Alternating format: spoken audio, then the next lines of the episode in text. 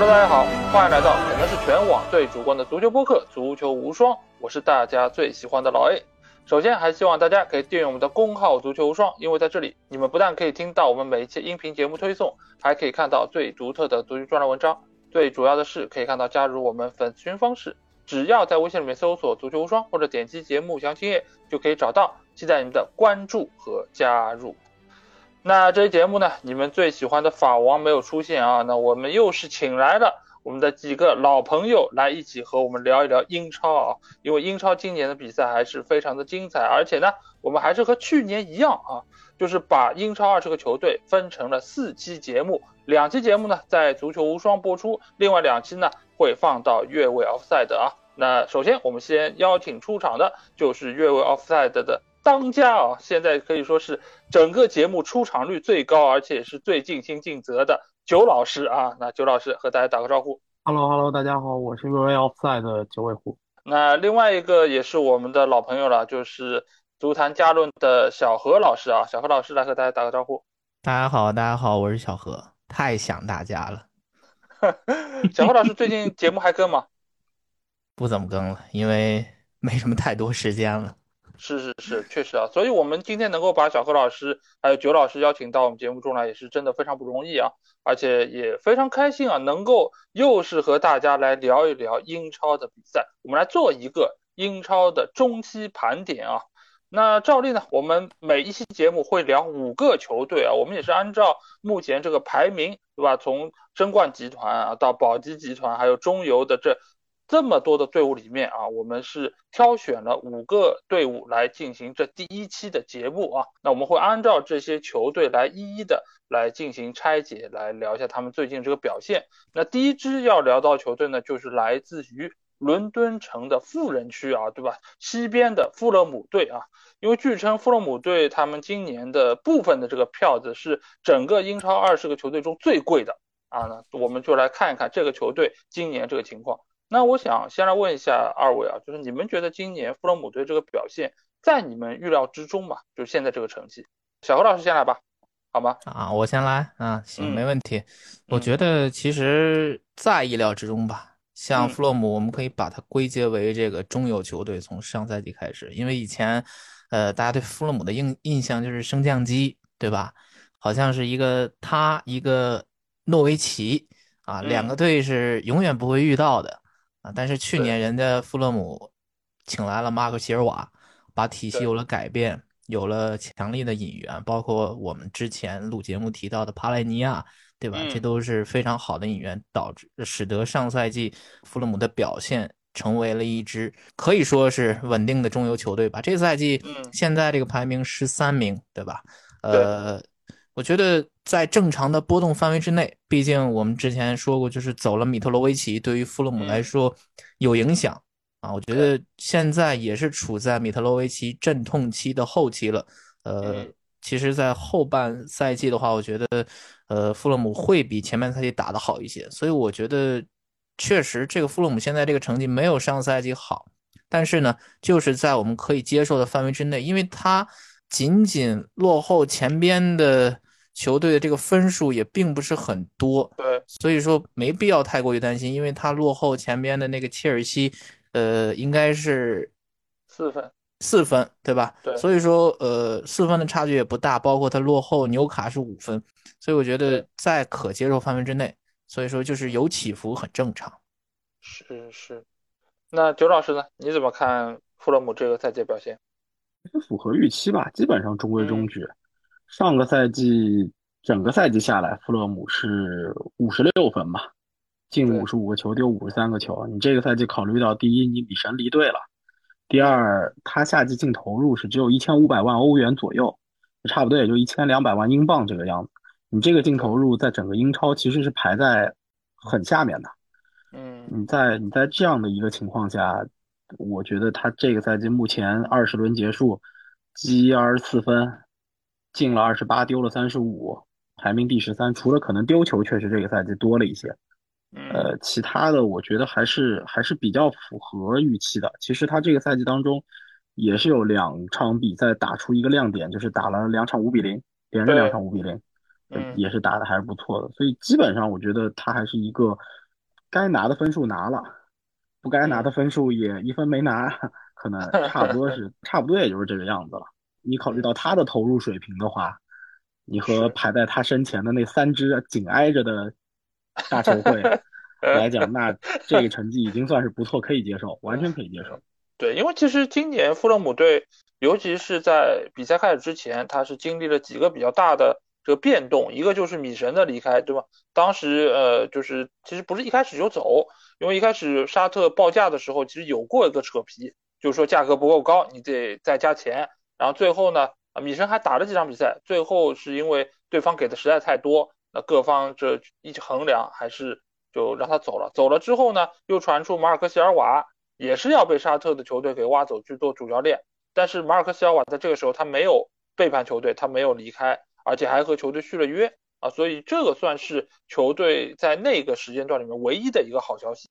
但是在后面你会发现啊，富勒姆队他这个整个的成绩，尤其是一开始我们会发现，呃，在大概前十二轮比赛中只赢了三场比赛。绝大多数都是非平即负，而且球队也是有一些比较难看的一些比分，对吧？比如说零比三输给了布伦特福德啊，包括还有零比二输给当时状态不好的切尔西，当然还有就是一比五输给曼城。那这些比分其实对于去年啊，我们其实都是刮目相看的这样一个球队来说，确实是有一定的落差，而且成绩最。差的那个阶段是来到第十六，哎呀，因为我们知道今年有三个升班马球队，他们的战绩是比较糟糕的，再加上扣了十分的埃弗顿队，那剩下的其实你说排名最差的当时就是弗洛姆，那这个球队在后来居然是能够赢两场五比零，这个也是他们这个赛季可能为数不多的两个亮点吧。那在这个时候好像又慢慢的找到了感觉，尤其是在进攻端啊，因为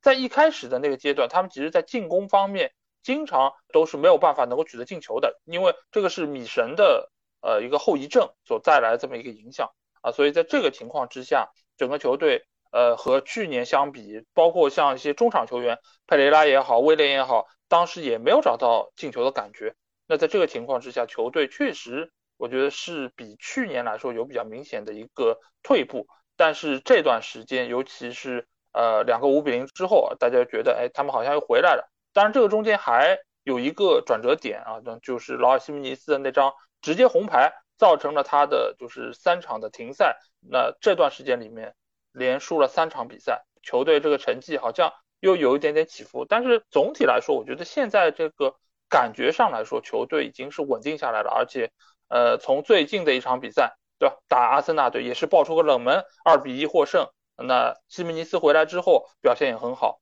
所以从这个阶段来看呢，就是球队，呃，我觉得还是处在一个呃比较平稳的，也在大家预期之内的。再结合上刚才九老师说到，就是整个球队的引援，米特洛维奇是卖了钱，但是这笔钱能不能够转化成像米神这么高效的一个射手，显然现在是没有做到，而且钱也没有花出去。那这个情况之下，能够有这样的成绩，十三位，而且整个来说和前面的差距也不大，呃，离降级区其实也有。差不多九分的一个差距还是比较明显的，所以这个情况之下，我觉得富勒姆的表现还是能够达到各方的一个预期吧。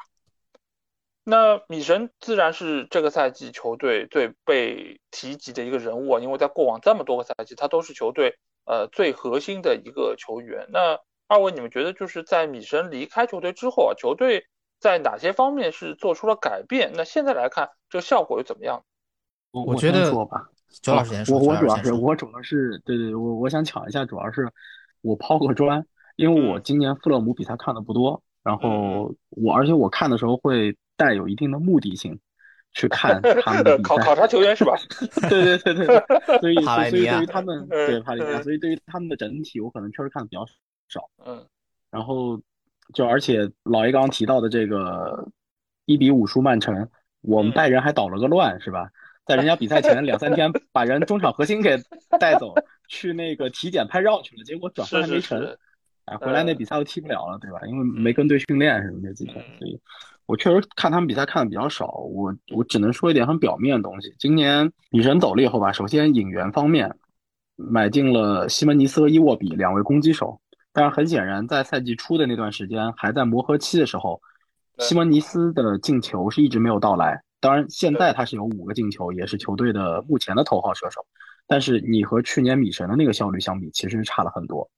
包括去年其实米神和佩雷拉之间的这个连线，他们相互之间就佩雷拉给米神的助攻其实是比较多的。但是今年这种连线的这个效果还没看出来，就是和西门尼斯之间，包括佩雷拉，其实今年本人的状态并不是很好。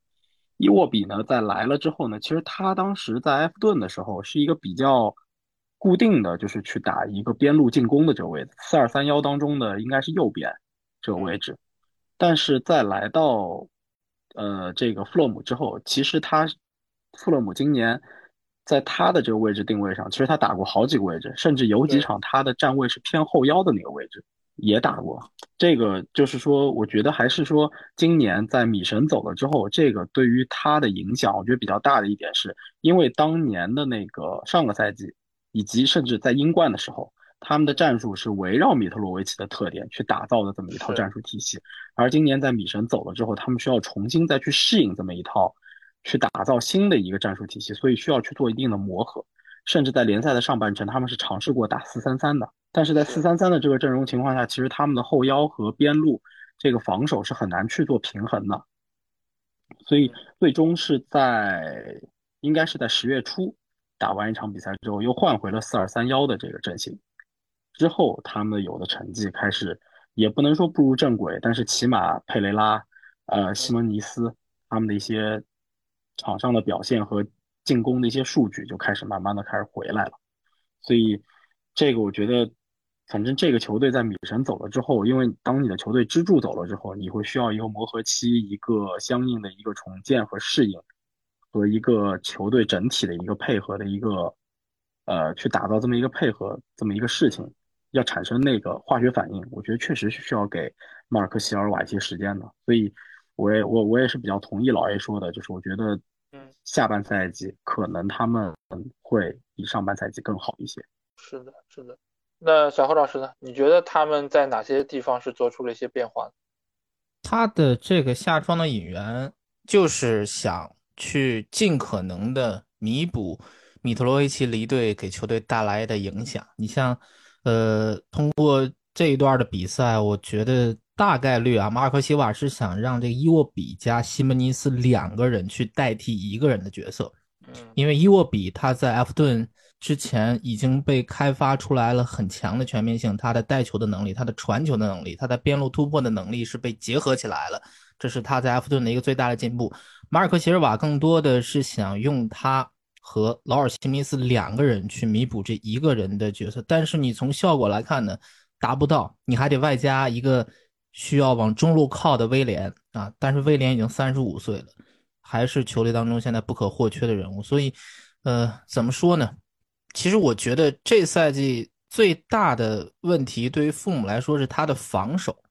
如果要是看他这赛季的防守和上赛季的防守相比的话，他是有明显的下降的。他现在已经是丢了三十五个球了，所以我觉得在一定程度上啊。米特罗维奇的这个离队，呃，不能说是直接，是间接的影响了防守。因为米神在的时候，我可以用进攻去带动防守；但米神不在，我的进攻端也打不开，防守到后面很多的比赛我也守不住。所以，在出现了很多富勒姆出现的这个，呃，零比一、一比二这种情况。所以，这就是米神所离队给球队带来的全盘的影响，不光是影响的进攻端啊。呃，当然了，他引进的这个巴西。是这赛季的一个怎么说呢？还是在磨合当中的。上赛季的里姆，这赛季已经是淡出了主力框架之中。呃，这个巴西从这二十轮左右来看，啊，我觉得还是稍微差一点意思。包括他引进的卡萨，你也是明显的攻强守弱的球员。包括你看他这个打阿森纳丢的第一个球，就是他上去之后，啊，回来之后防守不到位所导致的丢球。所以我觉得。呃，还是刚才说的，呃，你在一个球队的大核心这么长时间在球队突然一离队，你势必要经历这个阵痛期，就像当时的水晶宫一样啊。所以我觉得，当然他们已经已经可以说是逐渐摆脱掉了米特罗维奇的影响了。呃，后半赛季可能会比现在越来越好了。对对，因为他们其实就是在呃赛季刚开始的阶段，就是遇到了好几个这种问题。我们说到米神的问题、席尔瓦的问题，包括帕利尼亚的问题，其实都在影响到球队的一个稳定性。而且米神我们也知道是过去这么多年他的一个核心，前场的一个进攻核心。那在这个情况之下，突然之间支柱走了，你要围绕一个新的球员来打造一个新的打法。原本其实马尔克西尔瓦他是想过。可能用他的替补前锋，比如说维尼修斯，来来先顶一顶，用这个呃，就是米神的这种打法来围绕他来弄一弄。但是后来发现效果不是很理想，然后引入了劳尔西姆尼斯。这个引援其实我觉得也有点风险，因为本身它这个价格不贵，就意味着呢，其实从狼队的角度来看，或者说从富勒姆的角度来看，它都不是一个嗯这么值得倚仗的。它只是过往有过辉煌。但是自从那个大伤之后，我们也知道他再也没有找回到原先那个状态，所以把他引入进来呢，我觉得也其实是抱着一个刮彩票的这种心态，对吧？当然，这个不是一个年轻球员的彩票，它是一个老彩票了。那在这个情况下，就是看一看能不能够起到作用。一开始的这个使用方式呢，其实还是跟米神一样的，就是想要利用他的这个高度，想要利用他在门前这个感觉，但是他在身体的强壮度上，包括这种踢法上。和米神还是完全不一样的，所以呢，后来马尔克西尔瓦针对这一点，他是做出了改变。这个改变其实也很多，对吧？包括伊沃比的位置，伊沃比其实你可以看到，就是比如说呃佩雷拉在的时候，伊沃比就会挪到右路打的比较多。如果佩雷拉不在，那他会挪到中路，然后右路可能是里德，然后或者其他的一些球员来打到这边。那整个这个进攻框架呢，其实就是依靠中场往前这个支援，然后让那个。啊，劳尔西米斯，然后依靠他的跑位来找到机会，而不是像以前可能米神更大程度上我在里面坐庄也可以，我拉出来，我的身体也不吃亏，而且脚下也还是有些技术活。那所以现在整个这个打法就是在中前场是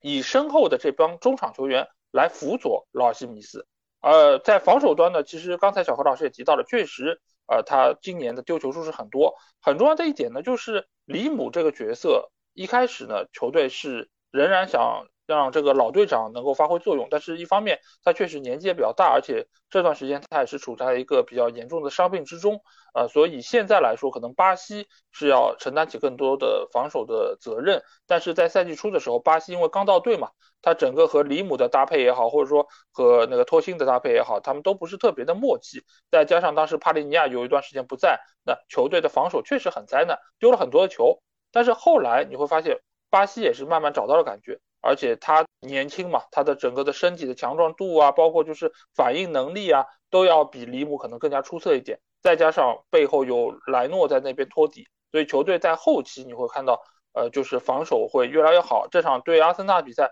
其实就很明显能够看出，阿森纳其实射门很多，进攻机会也有，但是呢，在富勒姆的整个的这个防守体系下，再加上双后腰现在。呃，帕利尼亚和卡尔尼，呃等等这些球员，他们的这个配合也能够有效的保障，就是后防线当这个防守的这个硬度啊，所以造成了现在就是球队的这个防守端也在慢慢的好起来。呃，进攻端，当然我们刚才也说到了，就是中场几个球员，威廉也好，包括就是呃佩雷拉也好，他们的存在让中前场这个活力。呃，又是起来了，而且因为和中锋之间的这个配合的默契程度在提升嘛，他们之间这个火花也在慢慢的燃烧起来，那造成了他在进攻方面的这个效果也在提升，尤其是那两场五比零，我觉得对于球队的这个自信心来说，真的是一个非常大的一个刺激，因为以前来说你可能啊没有进球，没有很好的正反馈，那造成了就是球员之间他们自己也没底，我不知道这么打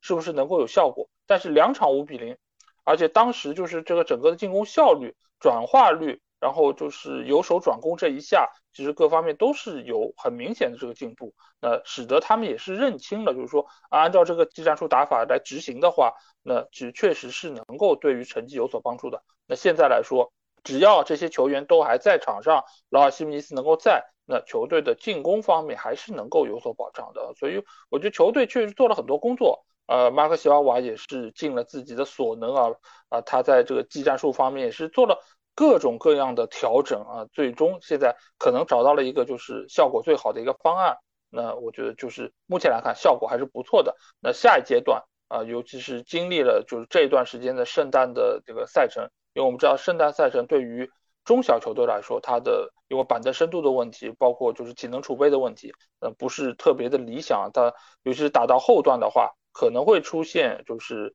成绩不太稳定的一个情况。那过了这一个阶段之后，尤其富勒姆又是属于单线作战，应该他们还是有一个联赛杯，对吧？打利物浦，他们还会有两回合联赛杯。那在这个情况之下，啊，球队其实相对来说这个比赛的压力也没有那么巨大啊，所以可能他们在后半阶段会有更好的表现。那接下去我们来聊一聊啊，九老师，呃，这个赛季最关心的也是看球看的比较仔细的啊，帕利尼亚的这个表现。我们来问问九老师，你觉得他现在表现怎么样？他的未来还会去拜仁吗？呃，他是一个高级货，我非常希望他去拜仁，就是这个态度我先亮明。然后呢，就是为什么拜仁会非常需要他？我觉得是两个点。一个是他的这个类型的球员，目前在拜仁的后腰里头是没有的。就拜仁目前后腰四个人，格雷茨卡、基米希、莱莫尔和帕夫洛维奇，呃，没有帕里尼亚这样类型的球员，很重要。他这个他这个类型非常重要。然后呢，从人数上来讲，就从后腰的储备的人数来讲，似乎拜仁的后腰是够的，因为你有四个人嘛，哪怕你没有这个类型球员，那么你先暂时顶一下。四个人顶一下轮转也是够的，但是问题在哪儿？问题在拜仁的整个后防线人数是少的，右后卫两个人，马兹拉维和萨尔。萨尔是 ACL，而且萨尔本来就不怎么踢，就是他能力不够，在拜仁踢不上，本来就不怎么踢，再加上现在 ACL 了，直接等于是报销到合同结束了，这个人已经没有了。然后马斯拉维。首先受伤了六周，拜仁的评估是六周，然后摩洛哥国家队队医飞到慕尼黑去评估，说是三到四周，还把他招去了非洲杯。右后卫没人了，右后卫没人，莱莫尔就得去顶，你后腰就少了一个人。然后中后卫德里赫特伤了，最近刚开始合练，然后德里赫特回来了，但是金明扎要走了，嗯，所以中后卫目前其实也是有缺人的。那格雷茨卡其实，在上半赛季也已经打过中后卫，去客串过中后卫，所以这个位置四个后腰有两个要经常去客串其他位置，你就只剩两个人，所以后腰这个位置的引援对于拜仁一定是重要的。但是呢，就目前的情况来看，拜仁今年冬天的引援重点大概率是先放在一个后卫的身上，就是要去引进一个。又能打边又能打中的这么一个后卫，我听说阿森纳也在找这一类的人，所所以 所以东窗又有点热闹。你从这个角度来说，今年夏天在最后时刻放走了帕瓦尔是一个非常大的错误。帕瓦尔恰恰就是这么一个类型，又能打右边又能打中间，这是一个巨大的错误。所以拜仁大概率这个东窗的首要目标其实是一个后卫球员，然后才是帕里尼亚。那么这么来看的话，首先，拜仁在东窗很难把价格再开到像像下窗的那个价格，下窗应该是六千五百万，我忘了是英镑还是欧元了，但是很难开到这价格。东窗，我估计可能拜仁愿意给出的钱，我的猜测啊，拜仁可能愿意给出的钱大概也就是五千万英镑封顶，就五千五百万欧元左右封顶了这个数字。如果富勒姆能同意的话，那这笔转会，我觉得还是有希望的。当然，从我个人来讲，一个非常不用为财政来负责的球迷的角度来讲，那我当然希望帕里尼亚能来。我会认为，一个就是可边可中的后卫，再加上一个帕里尼亚这样的后腰，是拜仁今年有机会去冲击欧冠的一个非常重要的条件。所以，你无论是为了今年在伦敦的欧冠，还是为了明年能够在慕尼黑主场打的欧冠，这两个位置你肯定都是需要补充，在现在阵容基础上。那这个人当然早来早好，肯定是这样子。那对于富勒姆来讲，如果帕里尼亚再走了，嗯，那我收回我刚刚说的，他下半赛季可能会比上半赛季 好一点的这个话。对，因为这个人那就全崩了。战术体对对，全崩了。这个人在他战术体系里头太重要了，现在。而这个人他确实是个高级货，我觉得他如果来拜仁，对拜仁的帮助是巨大的。当时我都没有弄明白富勒姆是怎么买到帕利尼亚的，他为什么会去富勒姆？他的实力完全在 Big 六有一席之地的，把他给了利物浦绝对是主力。这个情况是这样，就是如果没有他在富勒姆这么好的表现，很多球队可能没有意识到他这么好。因为其实当时是满世界在兜售他嘛，他在葡萄牙踢得很好的那个阶段，其实是有很多球队在关注，但是更多的是观望，而没有说我真的下手去把他买进来，因为毕竟当时。可能他还没有拿出那么让人信服的表现吧，因为很多东西，呃，我觉得也是离不开马尔科席尔瓦对于他个人能力的挖掘，还有就是和整个体系的这个搭配啊，各方面，我觉得这个都是有关系在里面的，才显得出他就是在攻防两端都那么出色。呃，但是在可能在葡萄牙的时候，呃，尤其是过往有那么多黑店，也卖了一些可能不是那么好的所谓水货吧，那所以很多的球队。都有一点点保留，我觉得是可能有这个原因在里面。但是现在来看，你说帕利尼亚，呃，他在防守端，对吧？现在是英超的铲断王，呃，已经是好几个赛季了。自从来到英超就是这样的一个名头，而且他在富勒姆队的这个成绩，只要他在场上，这个防守基本上是有底的。但是他不在场上，这个输球的概率是很高的。那现在情况下，你如果是要东窗拜仁，比如说要挖他。那这个情况下给到富勒姆队，他肯定会要一个高价，但是往往在东窗的时候，球队又是不太敢说冒这么大的风险，花这么多钱来买一个球员，即便知道他很好。那所以在这两方面，我觉得两个球队谈拢的这个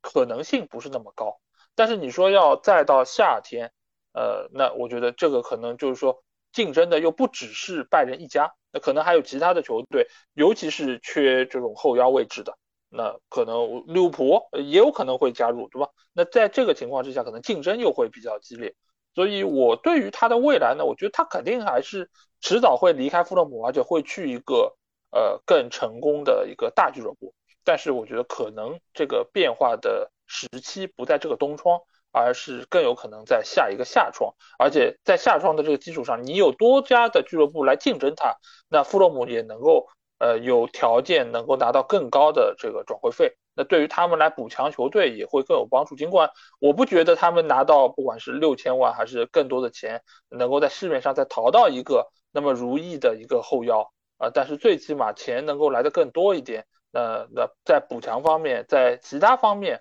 我觉得其实都有可能会最起码能够有一定的弥补吧，就是呃尽量能够把这个窟窿给堵上啊。所以我觉得他确实很好。啊，但是可能东窗啊，我今年好像英超球队在今年东窗都好像没有太大的这个动作，无论是进还是出。曼联有啊，曼联，桑乔是吧？哪壶不开提哪壶啊！现在现在可以不用吃食堂了，好歹去多特的训练营对吧？可以吃吃的就是啊热乎的啊，这个我觉得对他来说也是个好消息。当然这个事儿在我们之后的节目中再来讨论吧，那这期节目就不说了。帕里尼亚，我觉得现在有一个问题，就是对于他进 Big 六，呃，以及或者说对于富勒姆在谈判过程当中是个劣势，就是他的年龄其实有点大。对，作为一个后腰来讲，他的年龄稍稍有点大，就是他这个年龄以及他这个类型的这种后腰，呃，我们没有办法指望他能够像布斯克茨那样子保持一个长青的一个状态。嗯，这种类型的后腰，如果能够把这个状态保持到一个三十三四岁。就已经是个非常好的事情。那么对于他进入豪门球队，那么他就只剩最后一张大合同，就是能签四到五年。嗯，所以这这个可能是是现在很多的豪门球队，其实包括拜仁，在考虑引进他的时候，包括阿森纳也在观察他。应该是我听说，就是这些球队在观察和考察他的时候，以及未来在转会谈判当中会考虑的一个点，年龄确实是有点大。是是，这个其实也是之前为什么很多豪门球队在观望的一个原因嘛，就是他相对来说年龄有点过大，而且就是他的这种铲断的风格在场上因为很拼嘛，所以其实受伤的概率是不小的。呃，只是说现在可能在富勒姆队他没有什么大伤啊，他的出勤率还是挺高的，主要是因为吃黄牌然后红牌停赛，那他可能是缺席了。但是这个你也不知道什么时候可能会有一个受伤情况，那这个对于他来说。呃，其实影响还是会很大，而且对于他拿到这个大合同之后的那个俱乐部怎么来考量他的长期的职业生涯，我觉得都是要评估这个中间的一些风险啊。呃，所以目前来看，就是大家都知道他很好，但是呢，好像就是真正出手的呃大俱乐部目前来说还不是很多，主要还是在观察，在观望，看他这个情况怎么样。那这个球队，我们最后再来聊一个人物吧，就是他们的主教练马尔克·席尔瓦。因为我们知道席尔瓦也是一个英超的老教练了，他也是去过多个球队。那你们觉得他在富勒姆队这个执教的成绩怎么样？相比于他过往在英超的表现来说，我个人觉得，就是像席尔瓦这样子的教练，我先给他一个很直观的评价，就是我觉得他很适合富勒姆这个球队。嗯，就是其实我们不一定非得关注有一些。就能够带 Big 六取得好成绩的这种教练，或者说那些很金光闪闪的什么穆里尼奥啊、瓜迪奥拉呀这种，对，觉得就是有一些教练，他其实就适合带这一个类型的球队，就是他可能就是一直在中游、中上游这一种。其实你比如说像莫耶斯，像这个埃梅里，他们是适合带这一个类型的球队的。这个球队里头没有特别大的大牌，而且这个球队它的更衣室和就是球队政治比较简单，嗯，没有那么多的冲突，没有那么多的办公室文化，他可以用很纯粹的，就是足球技战术的东西，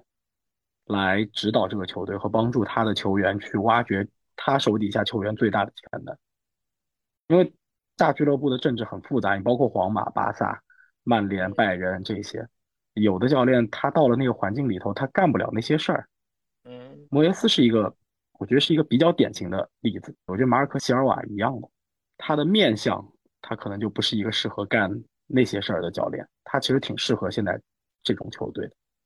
是的，我也觉得，就其实你说他们这些教练，呃，战术能力，我觉得他们其实是从对于富勒姆的调教，还有就是在战术上的变化，你可以看得出来他是很有想法的，而且他能够根据就是手头现有的这些球员，能够做出适当的改变。呃，而且你可以看到，就是富勒姆队一直以来啊，从上个赛季到这个赛季，其实他在球场上，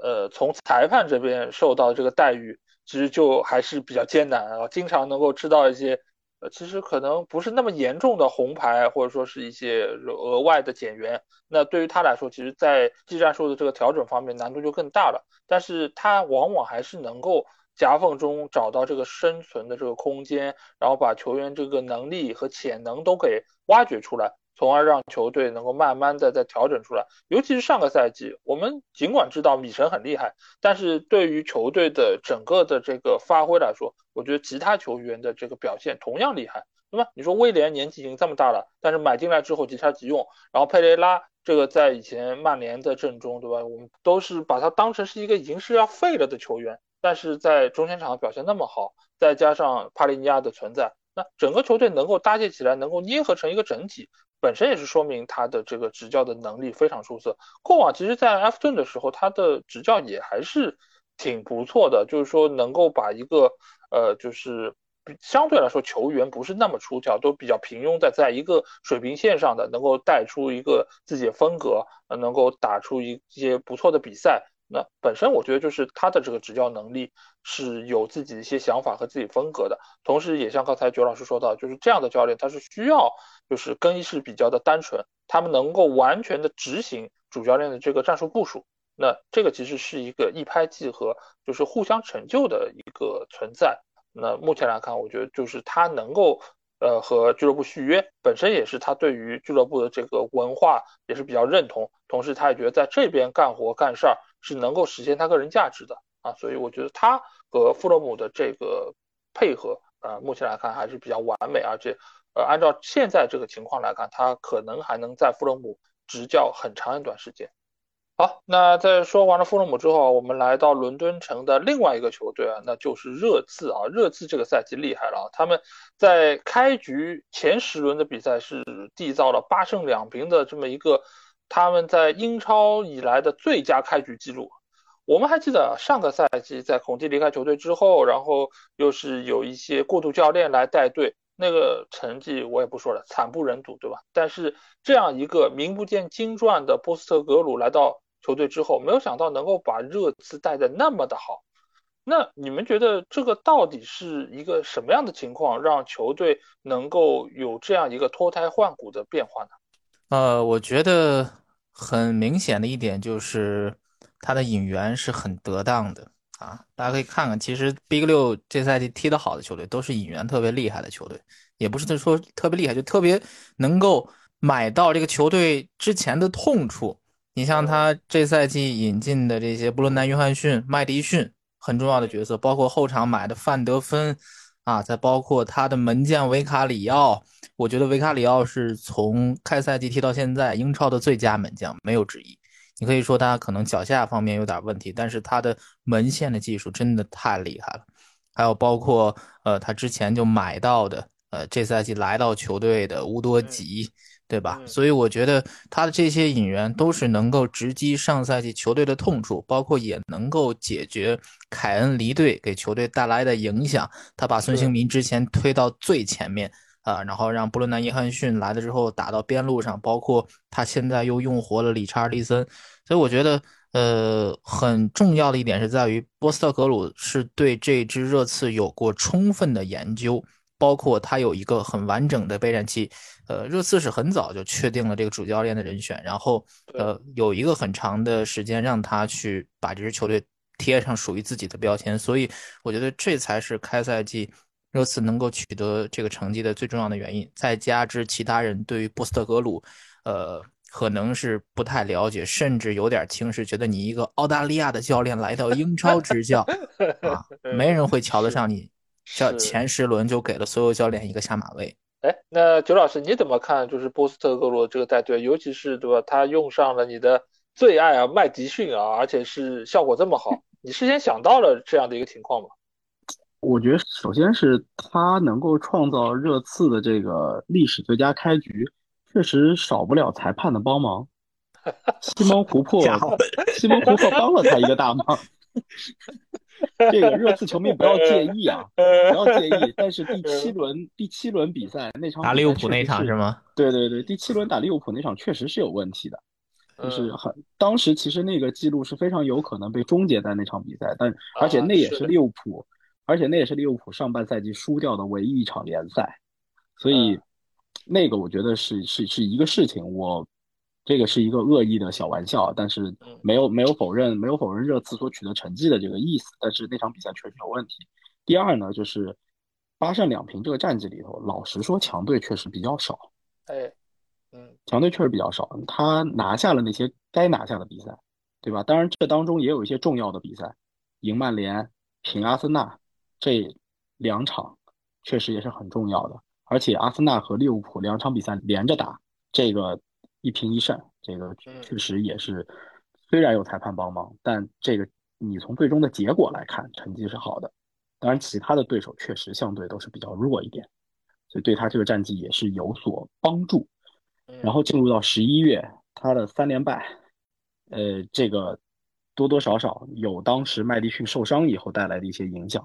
我只能说，波斯特和格鲁的足球呢，它非常有观赏性。但是是不是能够保持稳定的这种输出，我觉得有待观察。就是他的这个，就是这个风格的足球给热刺带来的成绩上的稳定性，我觉得还需要再观察。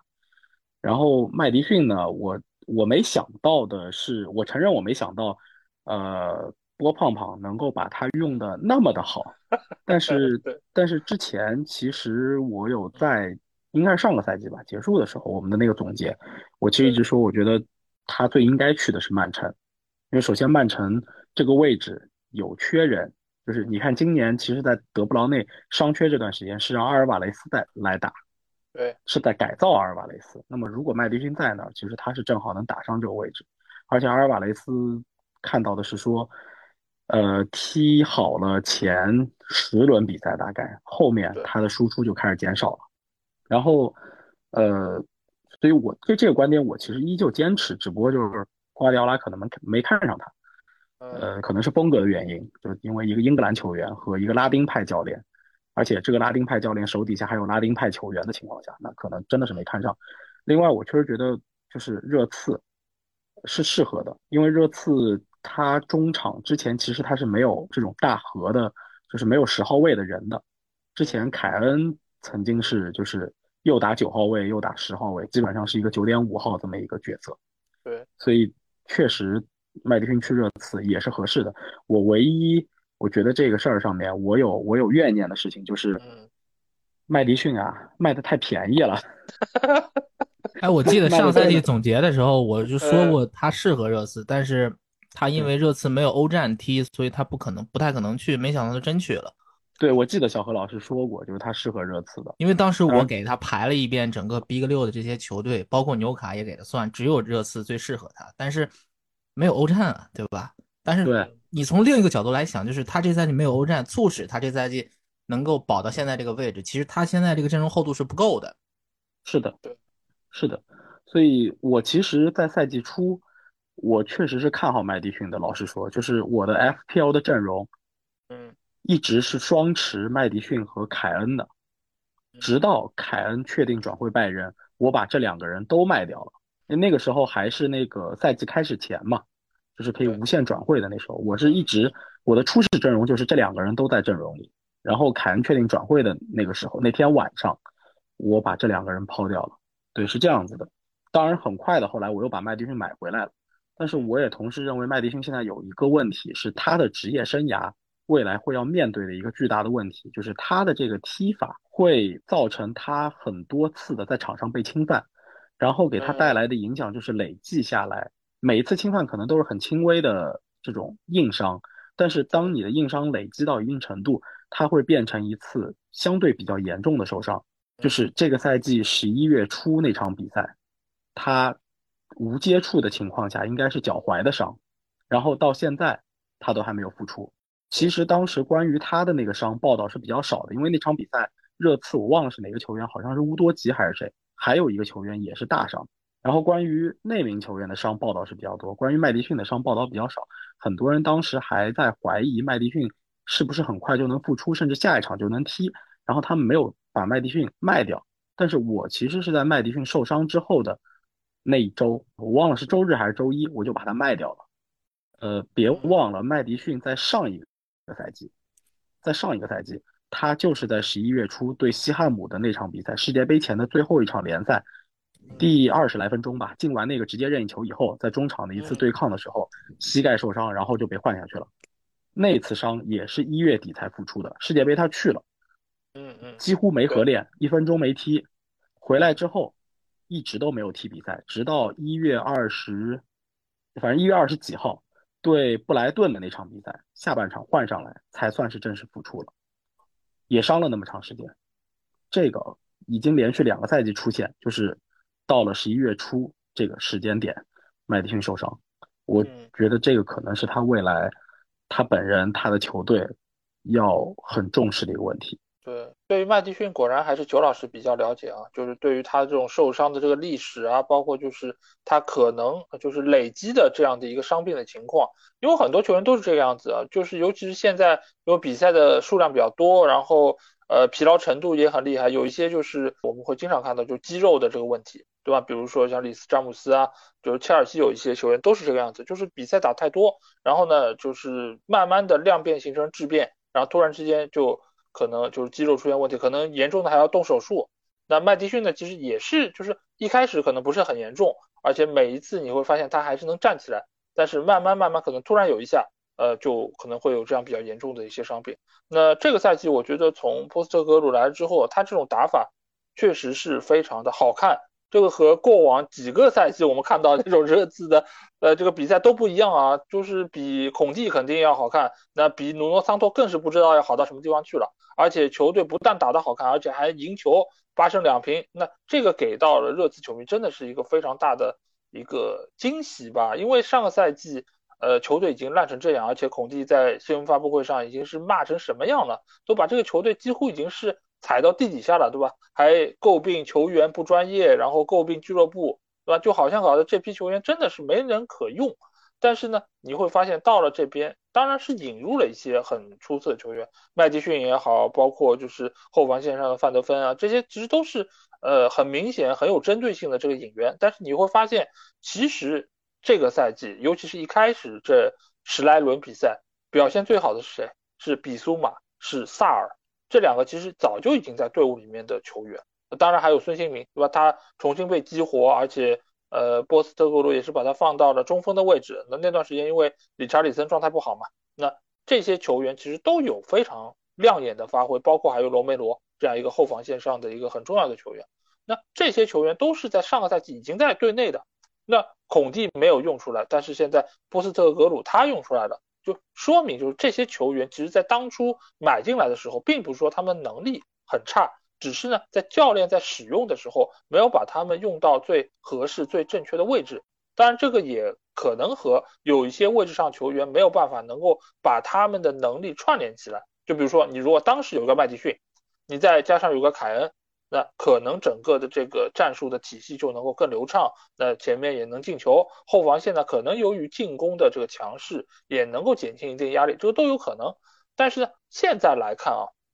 就是从十轮往后，尤其是这一个阶段，当然球队的伤病我们是不能否认，对吧？麦迪逊伤了，然后范德芬也伤了，呃，再加上罗梅罗当时是红牌打切尔西那场比赛，然后直接停了三场，然后那段时间球队确实在阵容方面是不整的。但是另外方面呢，你会发现就是波斯特格鲁的这种打法，它某种程度上其实还是非常消耗球员的这个能力，包括他们的体能。那所以呢，就是会造成。呃，球员受伤的这个风险也会相对较大，而且呢，你会发现他的这个打法啊，就是有一点点以前所谓那种狂人的感觉，对吧？以前我们说穆里尼奥狂人嘛，就是他在可能落后的情况之下，就是上前锋，上四个前锋。但是现在呢，你看波斯特格鲁就是少两个人，对吧？那场打切尔西非常经典，就是典型的，就是我不要后防线，我后面就门将一个人。然后一字排开，把中前场的这些人一字排开，放到中线上，我就和你对着干。这种打法，说实话，一般正常的主教练干不出来这事儿。但是呢，他能干出来。那场比赛尽管输了一比四，对吧？呃，确实是比分比较大，但是最起码从我的层面上来看到的，就是热刺球迷几乎没有怪他，就所有人都觉得热刺啊。这进攻就是应该刻在他们基因里面的，就该这么打，少一个人少两个人有什么关系？输我们也要站着输啊！这个我觉得确实是很讨喜啊。当然我不知道在后面连输这么多场之后，热刺球迷是不是有一些些观念上的改变？呃，但是最起码我觉得在这方面来说，呃，从球队的稳定性。啊，然后长期能够保证球队成绩来说，可能还是有一点隐忧在中间。尤其是现在来说，球队是单线作战，他没有欧战任务，而且联赛杯是早早的就被淘汰了。我记得第一轮就直接就淘汰出局了。那这个情况之下，这么长一段时间都是单线，你很难想象来年如果热刺拿到欧冠的参赛资格，他们每个礼拜都要双赛，再加上周中可能还会有联赛杯，还有其他的比赛。那这样一套打法，这样的一个板凳深度，这样的一个受伤情况，那球队的成绩还能够有所保证吗？现在他们已经从一开始的排名第一，现在已经是掉到了第五位了。那如果是面临像欧冠这样的强度，呃，里面有很多出色的球队，那你要保证双线都有很好成绩，那球队的这个排名还能够这么好吗？是不是有可能就会跟待会我们聊到纽卡一样？就可能这联赛成绩也没有那么出色，然后欧冠可能也不见得能够小组出线啊，所以这个我其实觉得还是有他就是要调整的一些地方在里面。那另外一个我们刚才聊到的一个人物对吧，就是周老师说到的凯恩，现在凯恩去到拜仁，那周老师肯定是开心的。那这个对吧？现在来说 是今年啊拜仁拿欧冠的一个重要的一个砝码，一个很重要的核心球员。那你觉得？就是平心而论啊，就是热刺在凯恩走了之后啊，你觉得这个影响大不大呢？我我觉得有影响，但是这个影响大不大？现阶段看，我我个人觉得没有那么的大。为什么呢？就是热刺输的那些比赛，即使有凯恩在，我觉得你可能能够从零分变成一分，但是你要想从零分变三分，不是说没有，但是有难度。嗯，就或者说。或者说热刺现在拿到的分数，没记错的话，二十分应该是拿了四十分，对吧？排第五。我觉得如果凯恩在，你要说你能够超过现在排前四这些球队当中哪一个？我我我真的我觉得，首先前四里头可能维拉是今年制造一些惊喜的球队，但是对其他的球队，利物浦、呃阿森纳、曼城。我还是觉得这三支他们无论是从阵容实力，呃，教练的这个能力这些方面，还都是强于热刺的。所以我其实觉得，如果你从积分的角度以及这个排名的角度，那对于热刺的影响有吗？有，但没有那么的大。那小豪老师，你觉得凯恩走影响大吗？我觉得不大，不大在哪里呢？首先，我觉得啊，只是我个人看来啊，如果凯恩如果在的话，麦迪逊是没有位置的，是打不上热刺的主力的。是，就是当时我考虑到了凯恩他要走，所以我觉得麦迪逊很适合，因为凯恩现在的踢法是站九踢十，就是他充当一个九号位，其实他是一个十号位。他要拉到很深的位置去接球，为队友输送炮弹。他在拜仁现在也是这么干，对吧？所以我觉得，呃，如果他的位置你可以拆分成用他和布伦南·约翰逊两个人去弥补，这就是可以说是完全平替掉了。不像弗洛姆那个是平替不掉，这个可以平替掉，只不过我会用更多的去战术体系去掩盖凯恩的一些影响，而波斯特路正好又掩盖住了。所以我觉得你从现在这个表现，包括跟上赛季对比来看，明显是没有受到什么凯恩离队带来的太大的影响。但是这个事儿吧，还是要观望，因为你现在毕竟才打了二十轮，后边可能还有更大的考验。最值得一提的一点是，呃，孙兴民要去踢亚洲杯了。如果韩国队如果能够打到决赛，我特意看了一眼他那个半区，如果出来四强、八强，应该要碰伊朗。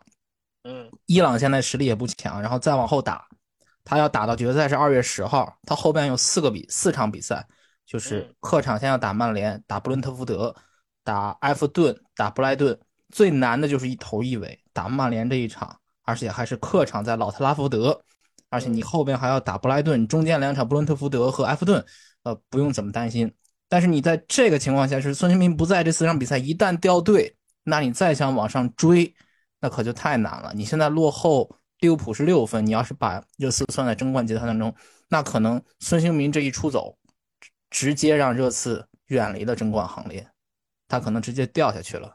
所以我觉得现在还不好说凯恩对他的影响，离队对他的影响到底有多大。但是从目前来看，只能从目前来看，影响不是很大。我的看法其实和小何老师差不多，因为我觉得就是。呃，凯恩以前在热刺里面主要是两个功能嘛，一个就是回撤拿球，然后来充当十号位，然后另外一个就是在禁区里面的抢点破门能力。那现在来说，他相当于把这两个功能给拆分了，一个呢给到了麦迪逊，另外一方面呢就是让理查利森打到中锋。当然，在把握机会能力方面，肯定还是凯恩会更强一点，所以这方面可能是有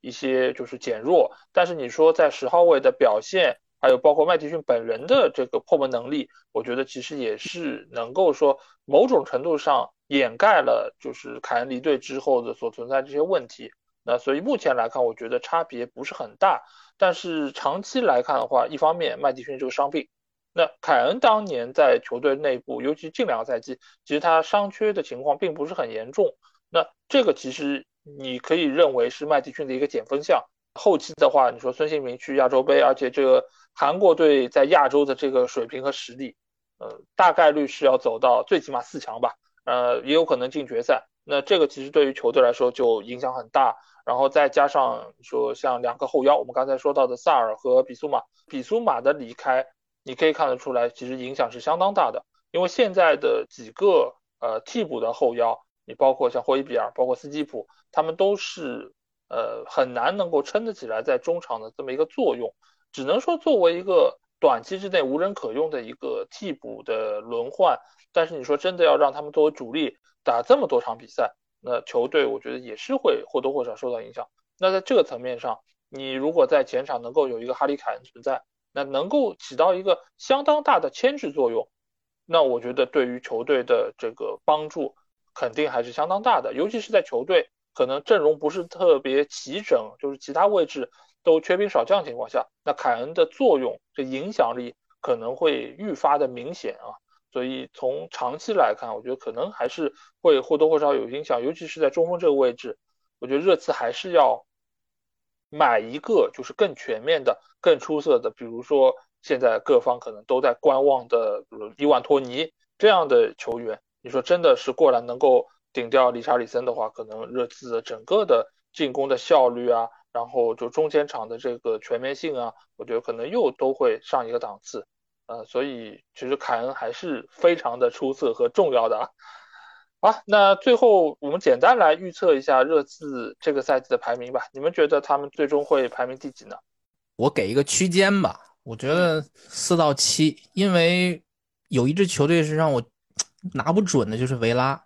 维拉这赛季我对他的球看的很多，但问题就在于维拉这个队现在很神奇，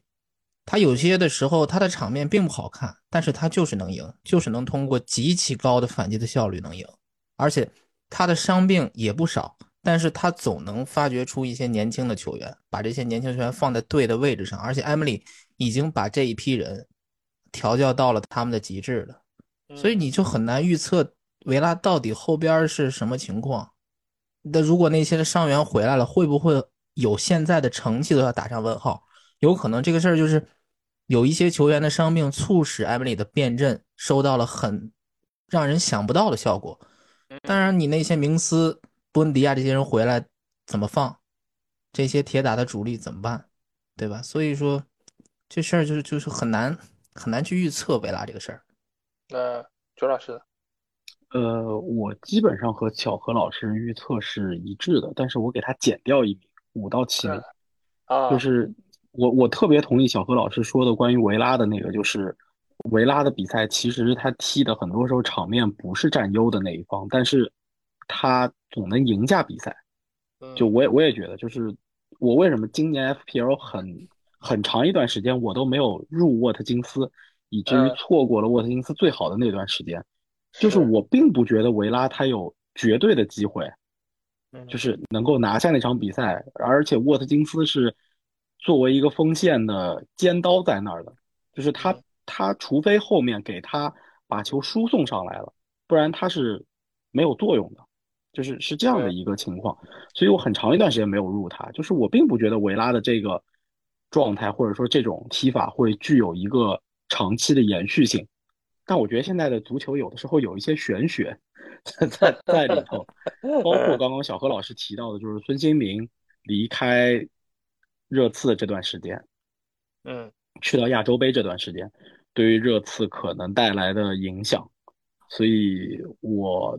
我减掉了一名，就是我觉得五到七，五到七这个名次。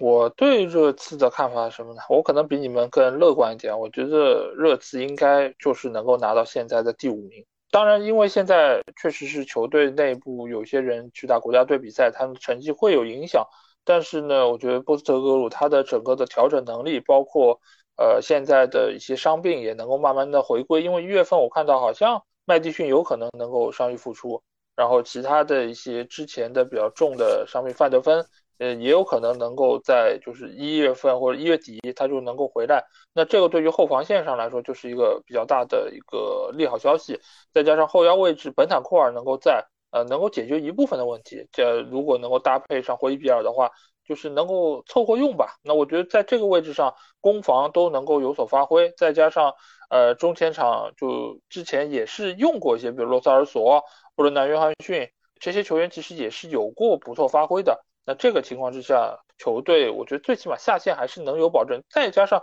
你说之前热刺连输了那么多场比赛，他现在还能够说击倒三十九分，还能够说呃能够在第五位，而且和身前的这几个队伍分差并不大，对吧？阿森纳一分，然后曼城少赛一场一分，啊，维拉的话是三分。我觉得这个其实还是能够说有机会在后期发个力。毕竟啊，他们是前五位球队里面唯一一支单线的球队。对吧？这我觉得是一个非常大的利好，因为你到了二月份，可能欧联或者说呃欧冠都有淘汰赛的情况之下，那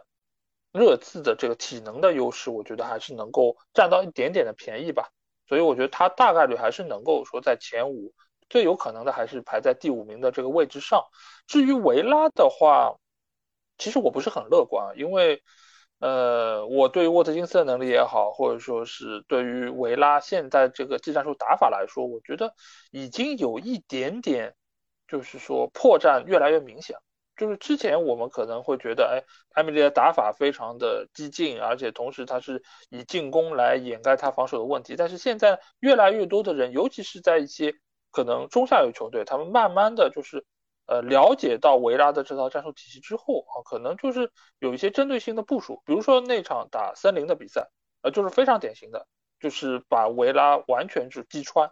那当时的森林其实也不算是状态特别好，而且今年我们知道库珀带队的时候有一些问题。那这样的球队都能够把维拉给击穿。那后面比赛我们也看到，就是谢联也是逼平了维拉，而且上一轮比赛他们也是打伯利嘛，打得非常的艰难，最后时刻才三比二依靠一个点球才赢下了比赛。所以其实现在的维拉，我觉得已经是慢慢的有一点点被大家找到了。针对的这个门路就是怎么来应对你的这套打法，而埃梅里尽管他确实在战术上有调整，而且对球员使用上也有一些变化，但是总的大方针，他的主要打法其实没有出现更大的改变，所以在这个情况之下，我不是对于维拉能够就是继续保持这样的成绩特别的乐观吧，所以就是各方各面，我觉得热刺应该还是能够在前五的这个位置上。那说完了热刺啊，我们来聊一聊另外一个在去年发挥非常好，今年呢表现有所下滑的球队，那就是纽卡。那我想问一下两位，就是你们对于纽卡这半个赛季的表现怎么评价？事先你们有想到过他们会是现在这个排名吗？第九位？我觉得有预感，为什么呢？因为纽卡是第一次双线作战，而且而且被分在了死亡之组。对他们消耗实在是太大了，就是你打米兰、打多特、打巴黎，你打这三个队，你要是敢用半主力，你能被啐的连北都找不到。就是你每一场比赛都得拼尽全力，才能就是跟这些球队有的一打，对吧？所以我觉得就是你这个双线作战导致的伤病疲劳。你看看纽卡这赛季，波普受伤了。波特曼刚回来，包括托纳利是因为别的事儿禁赛了。乔林顿之前受伤了，他下窗买的巴恩斯到现在都没好，就没打过几场。威尔逊状赛季初状态不错，又伤了。包括伊萨克刚回来，他现在现在状态不错，但是赛季初也是伤伤停停。包括威洛克，包括这个安德森、墨菲，包括现在特里皮尔。所以说你现在这个伤病名单实在是太长了。我记得有几场比赛。纽卡能用的人已经没有多少了，对，所以这就是最大的问题。你现在双线这么多伤病，能保持住现在这个成绩在前十，我就觉得已经可以算是合格了。对于阿迪豪这样的教练，第一年踢这个双线，而且他这个欧冠有点可惜，如果要是最后一轮把米兰赢了的话，就出现了压着巴黎就出现了。所以说，已经打到他能打的。百分之八十吧，对于艾迪豪来说，已经尽了他的全力了。那周老师，我反正觉得还是符合预期的。就是，呃，我一直有这么几个观点：第一，纽卡在被沙特爹收购之后，没有这个球队整体没有一个质的飞跃。当然，因为他现在受到很多的限制，包括 FFP 这个限制，让他并不能够在转会窗。有特别大手笔的投入，嗯，所以他只能是一个缓慢建设球队。但是我们也看到说，近几年英超这个里头，呃，关于球队易主之后就更换老板之后，然后进入到这个建设期，就球队建设期这个事情，切尔西是一个极端例子，他应该是最早。被大资本进入的这么一支英超的中游球队，然后在第二年就取得了英超第二，第三年就拿到呃不是对呃就进入的当年拿到了英超第二，进入的第二个赛季就拿到了英超冠军。这种情况其实从曼城开始就已经时间被延长了。对，曼城零八年被收购，第一个英超冠军是一一到一二赛季，而且。他其实也是经历了很长的一段时间，才发展到现在这个样子。所以纽卡这个时间，现在这个时间，他在几年前被收购之后，两年前被收购之后，他需要经历的这个建设期，我觉得是比曼城当年应该是只长不短的。嗯，所以上个赛季其实他能进前四，就已经出乎我的预料了。我不认为他上个赛季那个阵容实力是能够在英超打到进入前四这个成绩的。嗯，有点过于快了。所以，我倒是觉得目前你考虑到纽卡这个阵容，对比收购前没有有有引援，但没有那种质的飞跃的那种引援。以及埃迪豪是一个缺乏打欧战经验的这么一个教练，等等的这些因素，你把它全部加起来，他打到这个成绩，现在这个成绩，我觉得就是一个预料内的成绩。其实可以举个例子，呃，莱斯特夺冠之后的那个赛季，一六一七赛季，莱斯特打欧冠，那个赛季拉涅利被开掉的时候，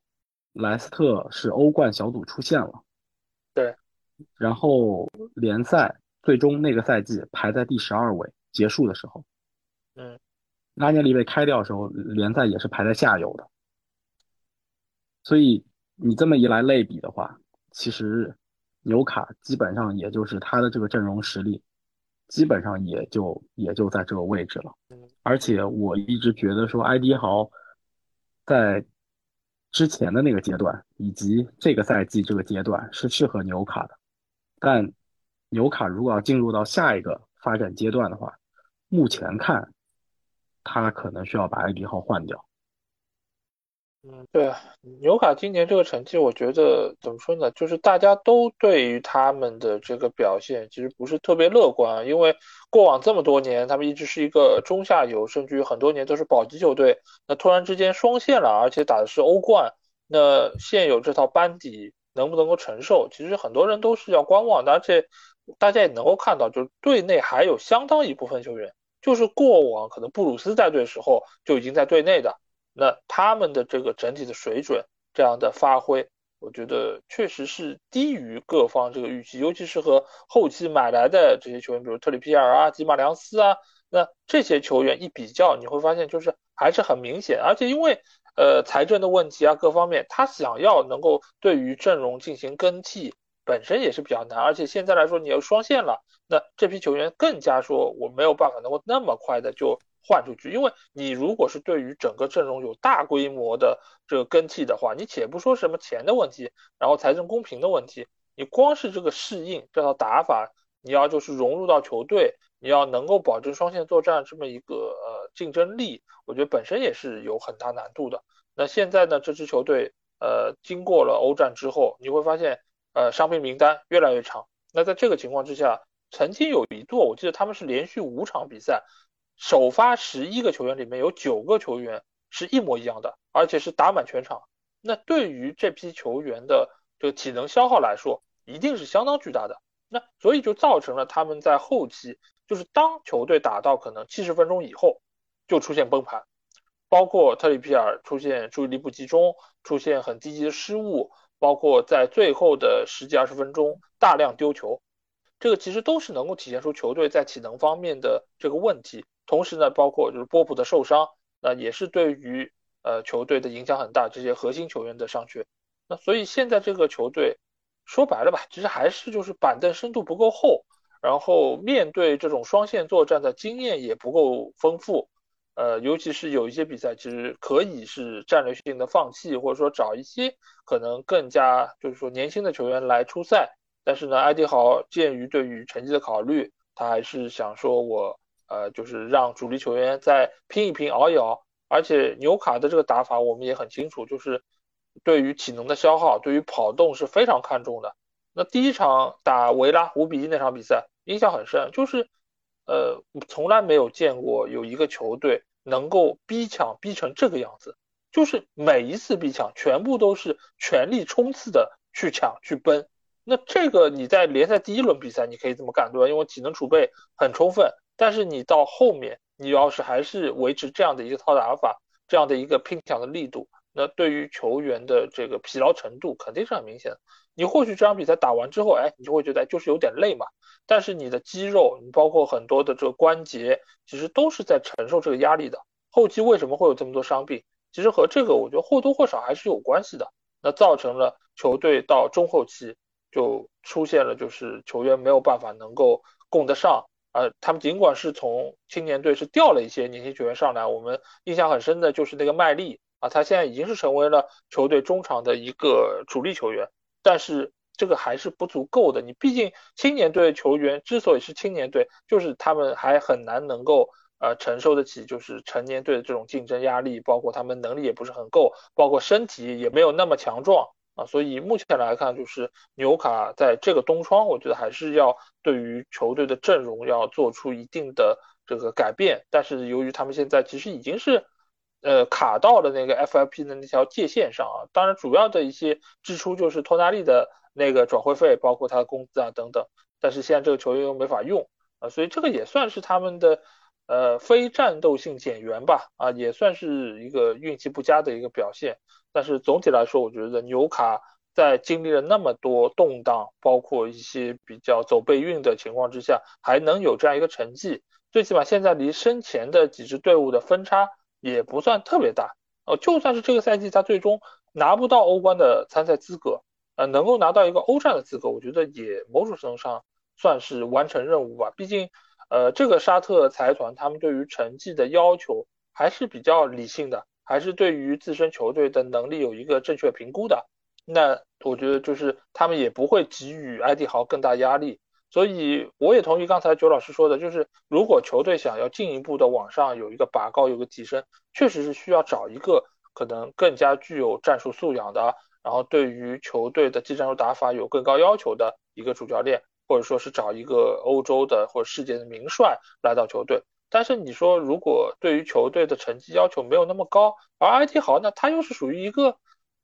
没有明显执教漏洞的一个主教练，所以你在后期你真要炒掉他，其实好像也还挺难的。所以就是目前来看，可能短时间之内还是会让他继续带队下去，而且这个赛季我觉得无论带到什么样子，呃，都应该还是会继续留任的吧。我今天看到一条报道。就是在我下班坐地铁的时候，我忘了是微博上哪个账号发出来的。我看到的新闻说的是纽卡在考察赫罗纳的主帅，这个我觉得可可信性好像还有待评估吧。我觉得首先就是可信性确实有待考证。第二呢，就是即使要换，也是今年夏天的事儿，冬窗是不可能换的。因为赫罗纳现在确实成绩非常好。那这就牵扯到一个违约金的事儿。但是人要不要走，放不放，这是最关键的。对。但是我觉得你如果说是按照呃目前的情况来看，赫罗纳的这个主教练，因为之前其实因为我对西甲本身也不是很了解，我不知道他之前有没有带过更多的球队，更多的证明过自己。但是从现在的他的情况来看，好像只有带这支球队呃成绩不错。那其实你如果按照这个情况来说的话，你最多把它当成是一个伊劳拉嘛，可能就是一个成绩更好一点点伊劳拉。那这样的一个主教练能够得到呃纽卡这样球队的垂青吗？我觉得好像还是缺乏一点说服力吧。因为之前我们在看到，就是你在请埃迪豪之前，他考察的那个主教练一般都是什么埃梅里这样的级别。那如果只是因为一个赛季赫罗纳的表现很出色，就让他来顶掉埃迪豪的话，我觉得。从逻辑上来说，好像不是那么站得住脚。嗯，就是我觉得这个问题，你要说难，它其实也不难，因为你就看他沙特财团对于这支球队现阶段的目标是什么。你要是说我这三年就要出成绩啊，那那可能就下赛季就可以开始考虑要换了。你要是说我不急，慢慢来，那其实你可以陪着艾迪豪成长啊。这现在这个教练艾迪豪是在上升期啊。明显比他带其他的温茅斯球队要进步的多，所以这就是看高层怎么想，他到底是急于求成，还是我不着急慢慢来。但是我从这个，呃，他的这个体育总监阿什沃斯这个操作来看，他也并不是急于这种一口吃成大胖的这种情况，所以我觉得这暂时不太可能动艾利豪，而且艾利豪在这种困难重重的情况下，他也是保住了下线了。不至于像其他的球队，我一下跌到十三、十四名，他才仅仅是到这个第九名，而且他离前面的几名这个差距也并不是太大，所以我觉得就是可以再给阿迪豪一些时间，再观望观望。我觉得起码起码让他带完这赛季，下赛季还让接着带。如果你实在下赛季觉得他还是跟你的预期有差距，再解雇也不迟。我觉得是，而且我觉得如果是按照他们解雇艾迪豪的这个逻辑来看的话，他除非说是我就是要赶紧出成绩，那他去找一个名帅来代替艾迪豪，对，是更加合理的。如果你是说我是细水长流的，我是能够让你慢慢成长的，那他也就没有必要换掉艾迪豪了，对吧？所以我觉得这个事情，呃，主要还是看他们要换怎样的主教练，还有就是他们想要给这个球队带上怎样的一个烙印，怎样的一个就是技战术打法啊，或者说是呃一些就是说风格上的一些变化。否则的话，我觉得换艾迪豪短期来看没有太大的意义和变化。而且从市面上来看，你现在没有什么太多这种合适的名帅，最多齐达内，齐达内愿意来吗？都是问题。齐达内，齐达内愿意来的话，那我觉得应该早就已经出山了，就不会忍这么长时间。对，现在就是外面没有太适合的教练，你穆里尼奥人家在罗马待的正舒服呢，也不可能来你纽卡趟这趟浑水，暂时。所以我觉得你现在市面上没有合适的教练，就暂时不要动，这是我的最初的看法。这个消息我今天看到也蛮莫名的，因为确实他只是在赫罗纳就有过非常有说服力的战绩，之前是巴列卡诺和维斯卡，战绩其实一般，就拿过西乙的冠军，在维斯卡和巴列卡诺都拿过，但这就有点像波特了，就是你看你敢不敢冒这个险了。对，所以所以这个确实确实让我就觉得挺莫名的，就是我确实觉得啊，就是如果这个赛季结束的时候。埃迪豪不能带队拿到前八的话，我我确实觉得纽卡是应该要换掉埃迪豪的。但是你要是找赫罗纳的这个主帅呢，也让我觉得就是跟埃迪豪好像留任也没有太大区别。尤其是你还得考虑，埃迪豪是非常了解英国足球的，即使他以前带的是升降机，他对于英国足球是非常了解的。而你新来的这个西班牙主帅，你。毕竟还有一个对于英国足球的这么一个适应期，那就没有必要了。其实，就是你要换，一定要换比他高，而且不止高一点的，否则你换他就没有任何意义了。好，那我们可以静观其变吧，看看到底就是纽卡他们会最终做出怎样的一个抉择。那下一个话题其实也非常有意思啊，就是这个赛季我们看了很多场纽卡的比赛，呃，尤其是纽卡对阿森纳的那场比赛啊，在赛后也是引起了很多的讨论。呃，不少的球迷，他们对于纽卡其实是留下了一个什么样的印象呢？就是这是一个很脏的球队，就是他们每场比赛动作很大，然后犯规很多，但是呢，往往好像裁判对于他们的这个判罚也不是很严格啊，所以呃，他们也认为就是裁判对于纽卡有相当程度的照顾。那你们对于这点来说怎么看呢？这个评价？其实说句不太好听的，这就是很多球迷的想法了。嗯，因为现在这么说，就是现在整个不管是中国足协还是世界，呃，国际足联，他们现在都主张把这个尺度换放松。从这个去年世界杯就能看出来，他是把尺度越来放的越宽松。所以这赛季英超比上赛季英超放的更宽松，而且呢，纽卡就是一支以对抗立足的球队，所以很正常，就是。就有一句话这么说，就是好的防守跟脏就差一线之间，对吧？对吧？你但是有一个问题是值得大家去思考，就是纽卡这赛季的比赛在主场是八胜两负，在客场是一胜两平七负，证明他所有的比赛都是在主场赢的，对吧？所以就是在纽卡的主场，裁判他不是偏。啊，就是不是受到裁判照顾，他是把这个尺度放松，就是我允许你去这种呃对抗很激烈，对吧？这你把这个对抗一放松了，那对于纽卡来说是最好的，因为他的二分之一球的拼抢能力是在全英超是数一数二的，甚至你不用数一数二，他就是最强的，因为我们刚才说他就是以对抗系球队来建队的，所以说，嗯，就是你到了客场的话，可能有些裁判。啊，你像西蒙·湖珀，你包括像安东尼·泰勒、迈克尔·奥利弗，他们会把尺度放的稍微的紧那么一点点，那这对于纽卡来说就不利了。所以我觉得这个很大程度上他是沾了这个规则发展的光，并不是他有多脏，因为你足球毕竟是一个对抗的运动嘛，对吧？你难免的会出出现那种激烈的碰撞，那你就把它定义为脏，那我觉得你这个就没有什么太大的意义了。那九老师你怎么看？我觉得“脏”这个词有点严重了，就是脏应该是出于一些恶意动作，你才说是脏，或者说就像小何老师刚刚说的，脏和就防守，对吧？就犯规和不犯规，在那一线之间。你比如说，我们看这个意大利的那两个二老，对吧？这个基耶里尼和和和和那些，他们俩，波努奇，比如说波努奇，对，波努奇，还有卡纳瓦罗，还有一个，对你，你比如说防对方起跳的时候，你是底下扛一下呢，还是把这个手在别人肩上稍微搭一下呢？你别老搭在那儿，对吧？手你你要搭人肩膀的话，你就是搭一下，然后马上松开，这种这种情况裁判一般不吹。但你说你这个搭他一下。对他的起跳或者这个向前奔跑有影响吗？一定有，但是裁判就是就就是没法吹，对吧？所以我是觉得要看这个动作的这个恶意性，是不是故意的，这个冲冲人不冲球的这种这种行为，去定义它脏或不脏。那现在有很多的对抗上面，他可能有一些这个抬肘啊，这个摸了人脸一把呀什么的这些动作。它肯定是犯规的，它肯定是有影响的。但要说脏，我觉得可能够不太上吧。尤其是我们都是经历过这种像什么佩佩啊、德容啊这种 五森五森球员，是吧？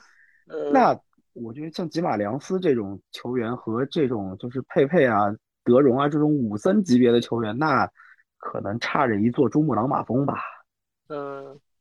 就是我觉我总觉得有这样一个问题，就是。是不是只有国内的球迷觉得纽卡脏？因为我在其他的，呃，推特上，包括 Sky 上，这些没有人说纽卡这个是脏，就很奇特的一件事儿。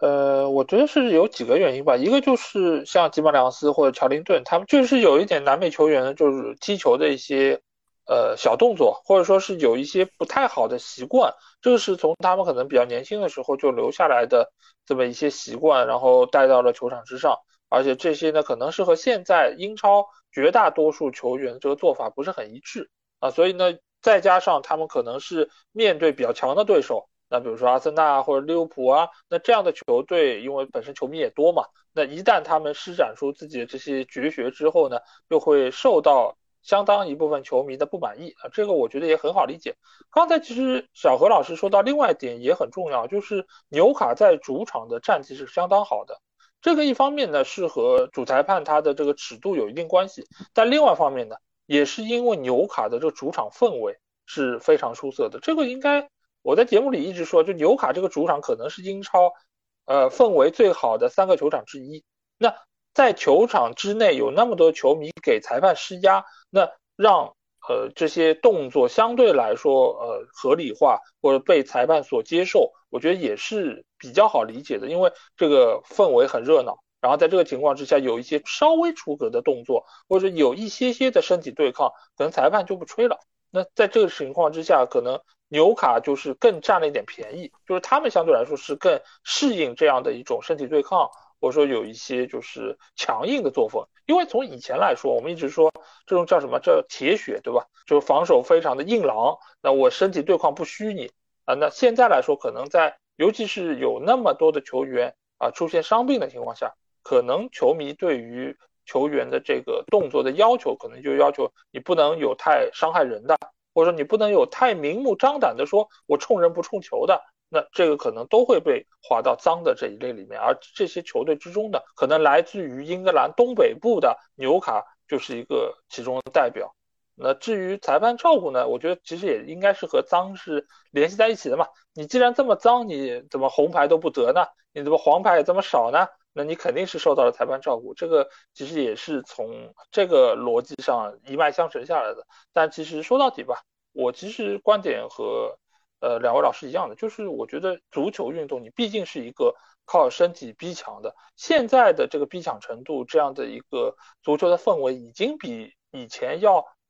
文明太多了。就是你现在甚至于都已经有点交往过正到，就是我一碰你就倒，对吧？尤其是在禁区之内，呃，各种各样的这种小的一个触碰就往下倒，然后这种动作你通过 VR 一看，哎，就给点球。那所以其实这是一个对于足球发展不是很好的一个趋势吧。所以某种程度上，我还是挺接受纽卡的这种所谓脏的这种作风吧。我希望就是英格兰的足球，毕竟区别于西班牙、区别于意大利，很重要一点就是球队的身体对抗嘛。那在这方面来说，呃，纽卡这样作风的球队，我觉得不是太多了，而是太少了。如果多一些这样的，可能可看性、铁血、热血这个程度也会更好一点。那最后啊，我想问一下，就是你们觉得，就是现在纽卡的话，它已经是所谓 Big 七了嘛？因为之前我们知道有 Big 六这个球队，你觉得现在纽卡是能够和那六个球队一较高下的这个程度了吗？如果单场来算的话，绝对可以。但如果放在一个漫长的赛季里，它还欠一些。我觉得你这个 Big 七这个事儿，我觉得先稳定吧。就是如果你有两到三个赛季都能稳定在前六，那咱们再讨论这个事儿。如果他做不到，那就暂时不用讨论，因为人家其他的那六个球队都能够做到，就是我稳定这几年一直在这个前六的行列里，这能才能说是 Big 六。你要是想说这是 Big 六、Big 七，你得先稳定在这个行列里才能去讨论，对吧？我是这么觉得的。我觉得如果纽卡就凭这个收购他的老板。以及收购之后这两个赛季的成绩，想就是无论是从球迷的角度还是从什么角度，就想这么称呼他的话，那我可能可以很自豪的说出，或者说我可以很自信的说出，夺冠后的莱斯特，对吧？在过去几个赛季当中，我我们是 Big 七，那我我我我觉得不行。你要进入到财力够 Big 六了。对他财力是够的，就是你从老板实力上，那绝对是可以。其他方面，其他任何一个方面，我觉得都是不够的，就差，而且差距是很大的。就是你要进入到一个所谓的 big 几的这个行列里头，哪怕你像热刺这样子没有英超冠军，你也得能够，就是非常长的时间，五到十年甚至更长的时间，你能稳定在一个成绩里头。就你现在切尔西这成绩。当年阿森纳连着拿第八、第九名两个赛季这样子的成绩，你并不会把他踢出这个行列，是因为你知道他在很多的方面，他的国际影响力，这这个球队的整体的财力，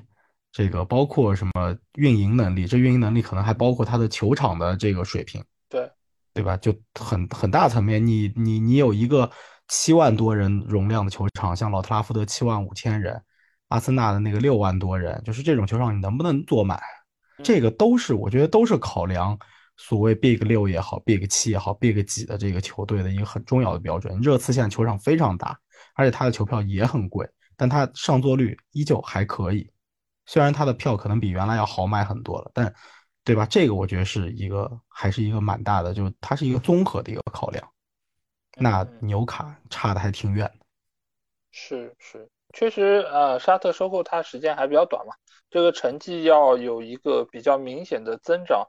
也要有一个过程。同时呢，就是毕竟时间还短，所以呃，能不能够进入到 Big 七，我觉得可能是纽卡的球迷或者说是英超看热闹的球迷是想要强化这个概念啊。但是从目前来看，为时还尚早啊，尤其是球队的稳定性，我觉得还是要保持一段时间才能够看得出他们最终的这个成色到底有多少。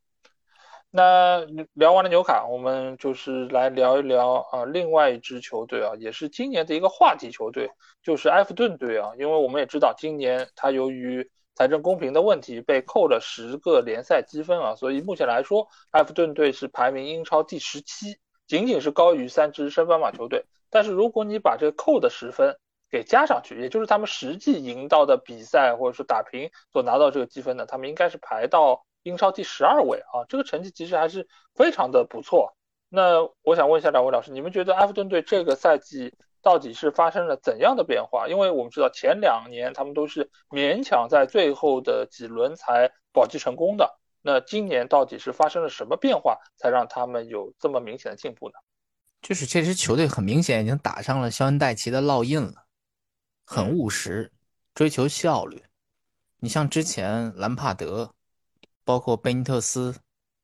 对吧？他们都是不太讲究这种效率的，他们很多的是注重这种场面，包括兰帕德所带的那些高位逼抢、传跑的一些踢法，对吧？但是肖恩戴奇就不一样，这可是一个保级专家呀！你别看现在埃弗顿落到这个位置，他照样能把这球队带到保级。我觉得，因为他干的就是老本行啊。而且这个球队，我觉得是这赛季非常神奇的一个球队，因为这个球队现在是丢了二十八个球，有七场零封，七场零封是全英超零封次数最多的。就就就就有时候这种球队就很神奇，他扣了分他也能够在降级区之上。所以我觉得这赛季就是埃弗顿就是挺给人眼前一亮的感觉，尤其是在他的防守方面，对吧？他现在是二十八个丢球，是联赛丢球第六少的球队啊，这是非常非常难得的啊！而且其实这赛季能够支撑埃弗顿队一直有所斩获的，就是他们的这个定位球实在是太厉害了啊！他们这个定位球呢是进球。最多的十一个球是跟阿森纳并列排在定位球进球榜的榜首，而且他的九点一九的 xG 的在定位球方面的这个值也是排在整个英超第一的，所以定位球真的是救了这赛季的埃弗顿一命啊！他不光防守做得好，他在进攻上也有定位球，所以这就很明显就是我刚才说的啊，就是肖恩戴奇在带伯恩利的时候啊，我抓定位球，我抓反击。对吧？抓传中，啊，对吧？这几个方面抓好了，保级问题不大。而且你现在埃弗顿又是这个窘境，你要是不被扣掉那个十分的话，我觉得埃弗顿这赛季，呃，可能会走到一个欧战附近。但是你这一扣十分，心气儿都没了，球员，对吧？所以我觉得，嗯，只能说你这赛季先把级保住再说别的吧。周老师，哎，他的比赛我也确实看的太少了，但是，对，就相。但是一个比较直观的感受就是，他打法更简单、更直接，特别适合这种球队。就是我也觉得，就是肖恩戴奇这种教练，就就是适合带这种保级球队，就这么一个结果。我我我觉得是一个很，就是还算是一个挺顺理成章的结果吧。对，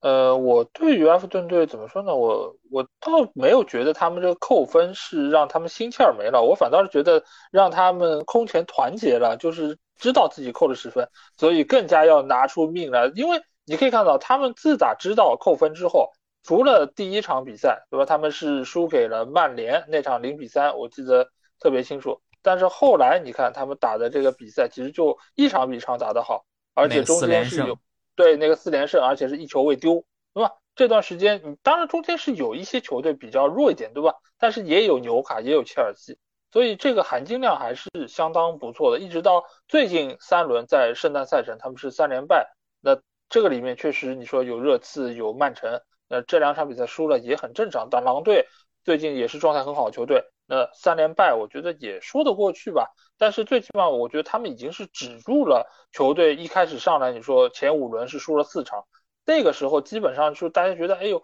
肯定要降级了，这个球队要不行了。但是后来你会发现，球队慢慢的就是防守也稳住了，然后进攻方面也出来了。我觉得这个点呢，就是一方面是刚才小何老师说到，就是定位球确实是呃肖戴奇的一个法宝，他以前也是这么做的。那呃，他现在能够把这样一个比较好的进攻手段能够带到球队，本身也是他的能力。但另外一方面呢，也是说明这个球队啊，他的进攻确实是比较一般。否则的话，你也不需要这么依靠定位球，你依靠你本身中前场的卡韦特卢因的这个抢点能力，你依靠你麦克尼尔或者另外一边哈里森啊他们的能力，包括身后还有杜库雷。那他们这些球员如果能够在中前场创造出机会，能够转化成进球，其实也不用那么倚仗定位球，本身还是说明这批球员，呃，还有就是肖恩戴奇调教进攻的一个运动转进攻的这个能力方面，还是不如有一些教练那么出色啊，所以造成了就是球队他可能呃只能说我先立足于防守，我先把后防的这个篱笆给扎紧，然后再来考虑我在前场怎么拿到进球机会。但是最近三场比赛。因为杜库雷的受伤，其实对于球队影响还是挺大的。球队也是做出了一点改变，希望说能够弥补他的这个缺失，但是效果不是很理想。再加上一些本来被寄予厚望的一个球员也没有发挥很好，比如说像丹朱马这样的，你照理来说你以前在黄潜有那么好的发挥，你应该就是说在进球方面能够帮助到球队。包括当年买尼尔莫派。其实也是希望他能够有更多搅局的能力，能够帮助球队有一些进球，但是最终效果都不理想。所以目前来看，我觉得埃弗顿队其实最主要的优点还是在于他们把防守做好了。呃，生前的布雷斯韦特，包括就是塔可还有皮克福德，就他们的存在能够帮助球队说，我尽量少失球，在这样的一个基础的情况之下，前面只要进一个，那我们就有可能能够获胜啊。所以目前来说，肖恩戴奇的这个打法，我觉得还是比较的清晰，而且他也是相当依靠高位逼抢的。呃，你这个从他中场的这个呃这些打法，还有包括这个拦截的方式方面，就能够看出来，他是非常注重。我在中场就拦住你这个进攻，然后就地打反击，这样的话能够让我的进攻的这个流程能够更加的简化一点啊。这个其实都是针对目前球队这些球员所制定出来的这个有针对性的战术吧。所以我觉得这方面来说，肖恩戴奇还是非常的成功，而且他也很清楚怎样用这种务实的方式让球队更加能够容易的拿到分数。那另外一方面呢，我们要讨论的肯定就是他这个扣了十分的这个问题啊，因为我们当时其实也有说到过，就是他在 FFP 的这个认定方面，好像是超支了两千万左右啊。当时，呃，从我们看到新闻来说呢，就是说，呃，当时判的是要就是一个基础的扣分是六分，然后呢，就是每多超五百万多扣一分，所以最终他是被判了扣了十分。那我想问一下两位，你们觉得就是埃弗顿目前这个情况，多超两千万，然后扣了十分，这个判罚是重了还是轻了？对其他队伍来说，会不会起到该有的警示作用呢？我我其实没有特别认真的去，就是了解过他们到底是就是触犯了哪些问题，以及好像曼城所谓触犯了一百一十条，我也我也不知道。都是一些什么问题？老实说，我我我确实是不知道。但对于我而言，这件事情最直观的影响是，听说本来上个赛季要罚，结果是上个赛季没罚，这个赛季罚了。如果上个赛季罚了，我湖就不会降级了，我这个赛季就不用看英冠了。嗯，就不管他罚没罚吧，反正就是你湖已经降级了。让你看了半个赛季的英冠，回头我觉得你怎么也得做期节目啊，否则的话对不起你看了半个赛季的英冠。哎哎，其实英冠还挺好看的，而且现在的英冠啊，我这半个赛季看起来，现在的英冠就不像原来大家想象当中的，就是纯对抗啊，对，然后高举高打，就就那个球满天飞那种，不这样了，真真不这样了，还是挺有技术含量的。是啊，尤其是你湖去了之后，就是这技术含量蹭蹭往上涨。感感谢感谢恩佐马雷斯卡。对对对，其实我我来简单说一下吧，就是埃弗顿这个扣分主要还是因为因为现在来说英超的这个所谓呃可持续发展计划，它就是三年的亏损不能超过一点零五亿嘛，那他们就是三年折合下来现在是超了两千万，那这个显然就是没有达到该有的这个。呃，标准当然，这个中间其实埃弗顿他自己是不认的，他觉得我们其实达标的，所以他们其实后面也是在进行上诉啊什么的。但是从目前的情况来说，他们这个十分是按照我刚才说那个标准，就是先扣六分，然后根据你这个情节在不同的就是严重程度再多加了四分。也是扣了十分，而曼城的那个一百一十五条和这个情况不是完全一样啊，因为那个一百一十五条里面有相当一部分是说，呃，是关联公司来注资，然后呃是违反了其他的一些方面啊，所以可能这个量刑啊，包括最终的这个判罚的结结果也可能和埃弗顿不是很一样。那在这个情况之下，我觉得最起码是对于很多的球队，我觉得能够有一个警示吧，因为以前来说没有人被罚过。对吧？那我们该花就花。那至于超多少，然后我们自己再按照这个规矩，我们来自我监督啊。所以，呃，可能对于他们来说，超了或者说超多少，会不会有什么影响？他没有一个直观的概念。但是现在的埃弗顿扣十分，这个是很清楚的。突然之间，这个名次就下去了，而且很有可能就要降级了。那对于所有球队都把这个事儿当件事儿了。所以你看，今年这个冬窗，为什么我刚才说，呃，就是好像都没什么动作？很大程度上都是他们自己都在算这个账，包括你说像曼联，包括像纽卡，包括像切尔西，其实都没有太大的一个余地来让他们继续花钱了。你要买人可以，那你得先卖人。那在没有卖人的情况下，你最多只能租借。租借的话，你还得看你要花多少租借费，这个工资是不是高。所以各方其实都在这方面是，就脑子里面有这根弦了。那这个很主要的一个原因就是埃弗顿队。他被罚了十分，而且之前你知道，就是像英国这种国家也好，或者英超也好，它是判例制的嘛。就你如果现在埃弗顿这个情况被扣十分，我自己掂量一下，他两千万十分，那我们现在可能已经三千万、五千万了，那要扣多少分？自己掂量一下。那如果不想被扣分，那就自我先想办法来卖球员，对吧？你说像切尔西为什么老说要把那个加拉格尔给卖掉？就是因为他是青训球员嘛，他卖出去能够直接折回这个绝对价值回来，所以就是很多的球队都在这方面在动脑筋了。就是如果说没有办法在下窗之前啊把这个账给平了，那可能这个后果就会很严重。那这个中间，我觉得埃弗顿还是做了非常一个很明显的一个警示作用吧，那让各方都能够引起重视。那。最后，我想问一下，就是你们觉得，就是肖恩戴奇，他是，呃，目前来说，他确实是把球队带得有声有色。但是对于埃弗顿这样一个，其实从历史上，包括从他的整个所在地区莫西塞德的，呃，这个市场的一个占有，包括他的整个的球迷基础来说，他是一个长期的一个选择吗？这个和其实和刚才我们聊的埃迪豪那个问题是一样的，就是你们觉得，就是肖恩戴奇是一个能够。长期带队下去的主教练嘛，就和之前莫耶斯一样。我觉得吧，这个事儿就看埃弗顿以什么眼光来看了。他觉得自己的球队是能够再往前冲的球队。比如说，你设定一个目标，比如说我的目标就是前六，那显然肖恩戴奇达不到。肖恩戴奇的天花板，我觉得就是七到八名，就是在六的边缘。但是如果你要是觉得啊，我在中游位置晃啊，有一年能够打上欧战也行，那可以接着用。如果你的什么定位是仅仅保级就行，那更不用说了，肖恩戴奇保级专业户了，对吧？所以就看球队的目标了。我觉得你以现在这个阵容，呃，咱们假设啊，换一个教练，换一个安里这样的，是不是也能带到维拉那种程度呢？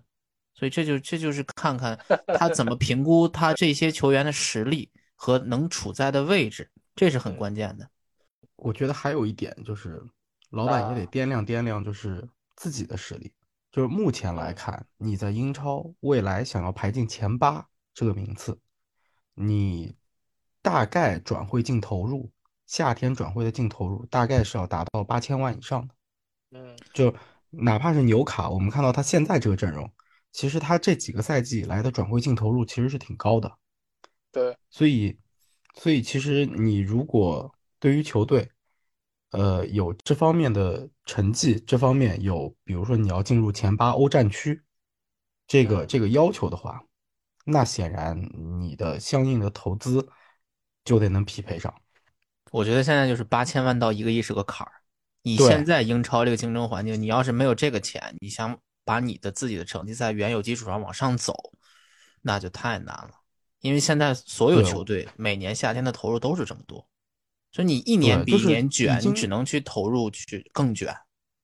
对，就已经不是莫耶斯当年就是一零年那一段时间，就是曾经他那非常长的时间在埃弗顿那个时候，那个时候的投入量级了。那个时候投入量级没有那么高。你现在英超。你先别说那 Big 六，还有纽卡，还有维拉，还有布莱顿，对，还有布莱顿这些球队的投入量级都是摆在那儿的。那你如果要能够进入到这个名次的话，你肯定是要投入到，起码你得跨上这个台阶。我其实觉得说，埃弗顿可能从这几年的成绩来说，那基本上可能他能稳定在，如果能稳定在十到。十五这个名次，和他现在所投入的，就他请的教练，他投入资金来讲，我觉得就已经是一个非常不错的结果了。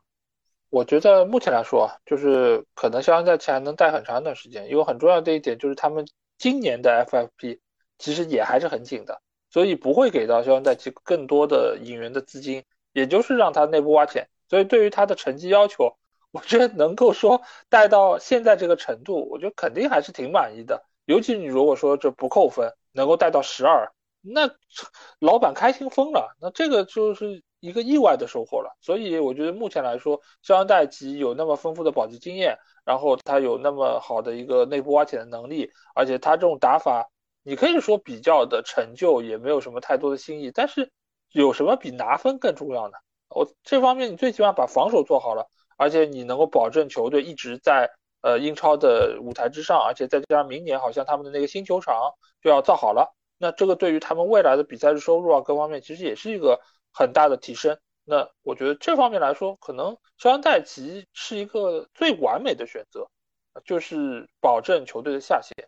所以可能在短期之内，尤其是在他们的手头没有那么变得重新宽裕的情况下，可能肖恩戴奇，我觉得他的日子还会比较好过只要不降级的话，一切都好说啊。所以目前可能就打法上不是什么太大的问题，而且。呃，埃弗顿的球迷在这么多年的摧残之下，也已经对于球队的预期很低了。不是当年什么安切洛蒂带队的时候，对吧？带到一个第十，已经要把他喷死了。就我们什么球队？我们当年是要进欧冠的球队，你居然给带到这个样子，你不是一个什么呃一直在欧冠能成功的主教练吗？怎么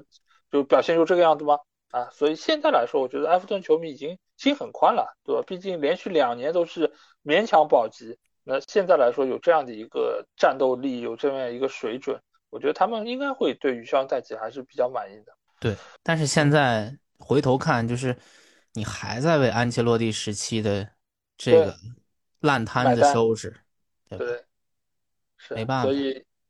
就当时其实就是这个注啊压的有点太重了，就是把宝都压在他一个人的身上，他突然之间就。走人了，那把这个烂摊子可不就都留给了埃弗顿吗？这个债可还呢，对吧？这么多任教练，你说贝尼特斯也好，兰帕德也好，他们哪一个教练能够享受过说我好好买人，我来更换一下阵容？没有的，所有的人都在为安切洛蒂买单，一直到肖恩戴奇，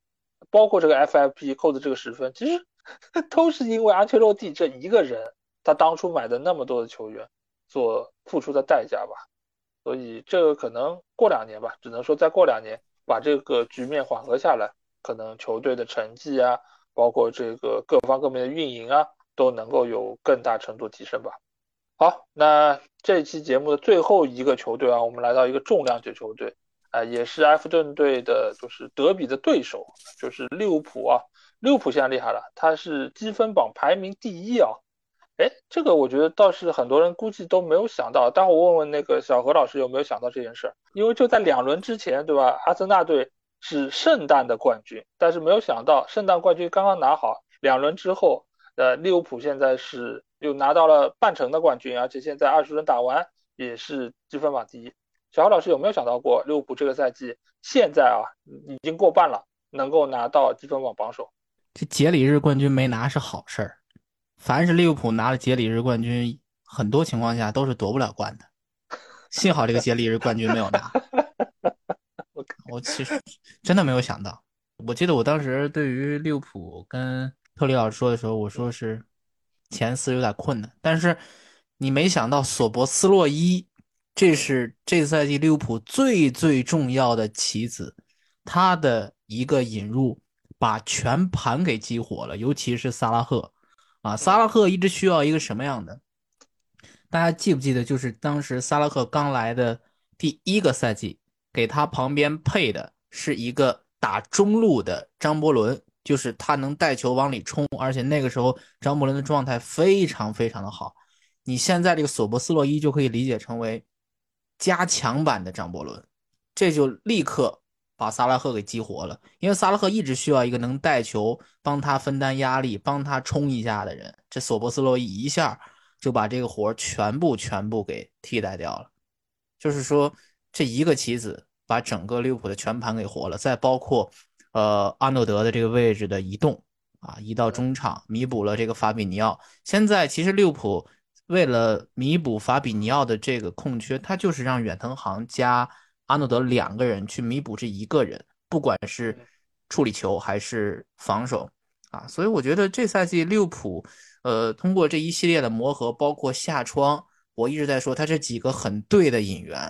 啊，从而使得利物浦达到现在这个成绩啊。我当时咱们说聊利物浦的时候，就是麦克阿利斯特，我觉得一直是一笔好的签约。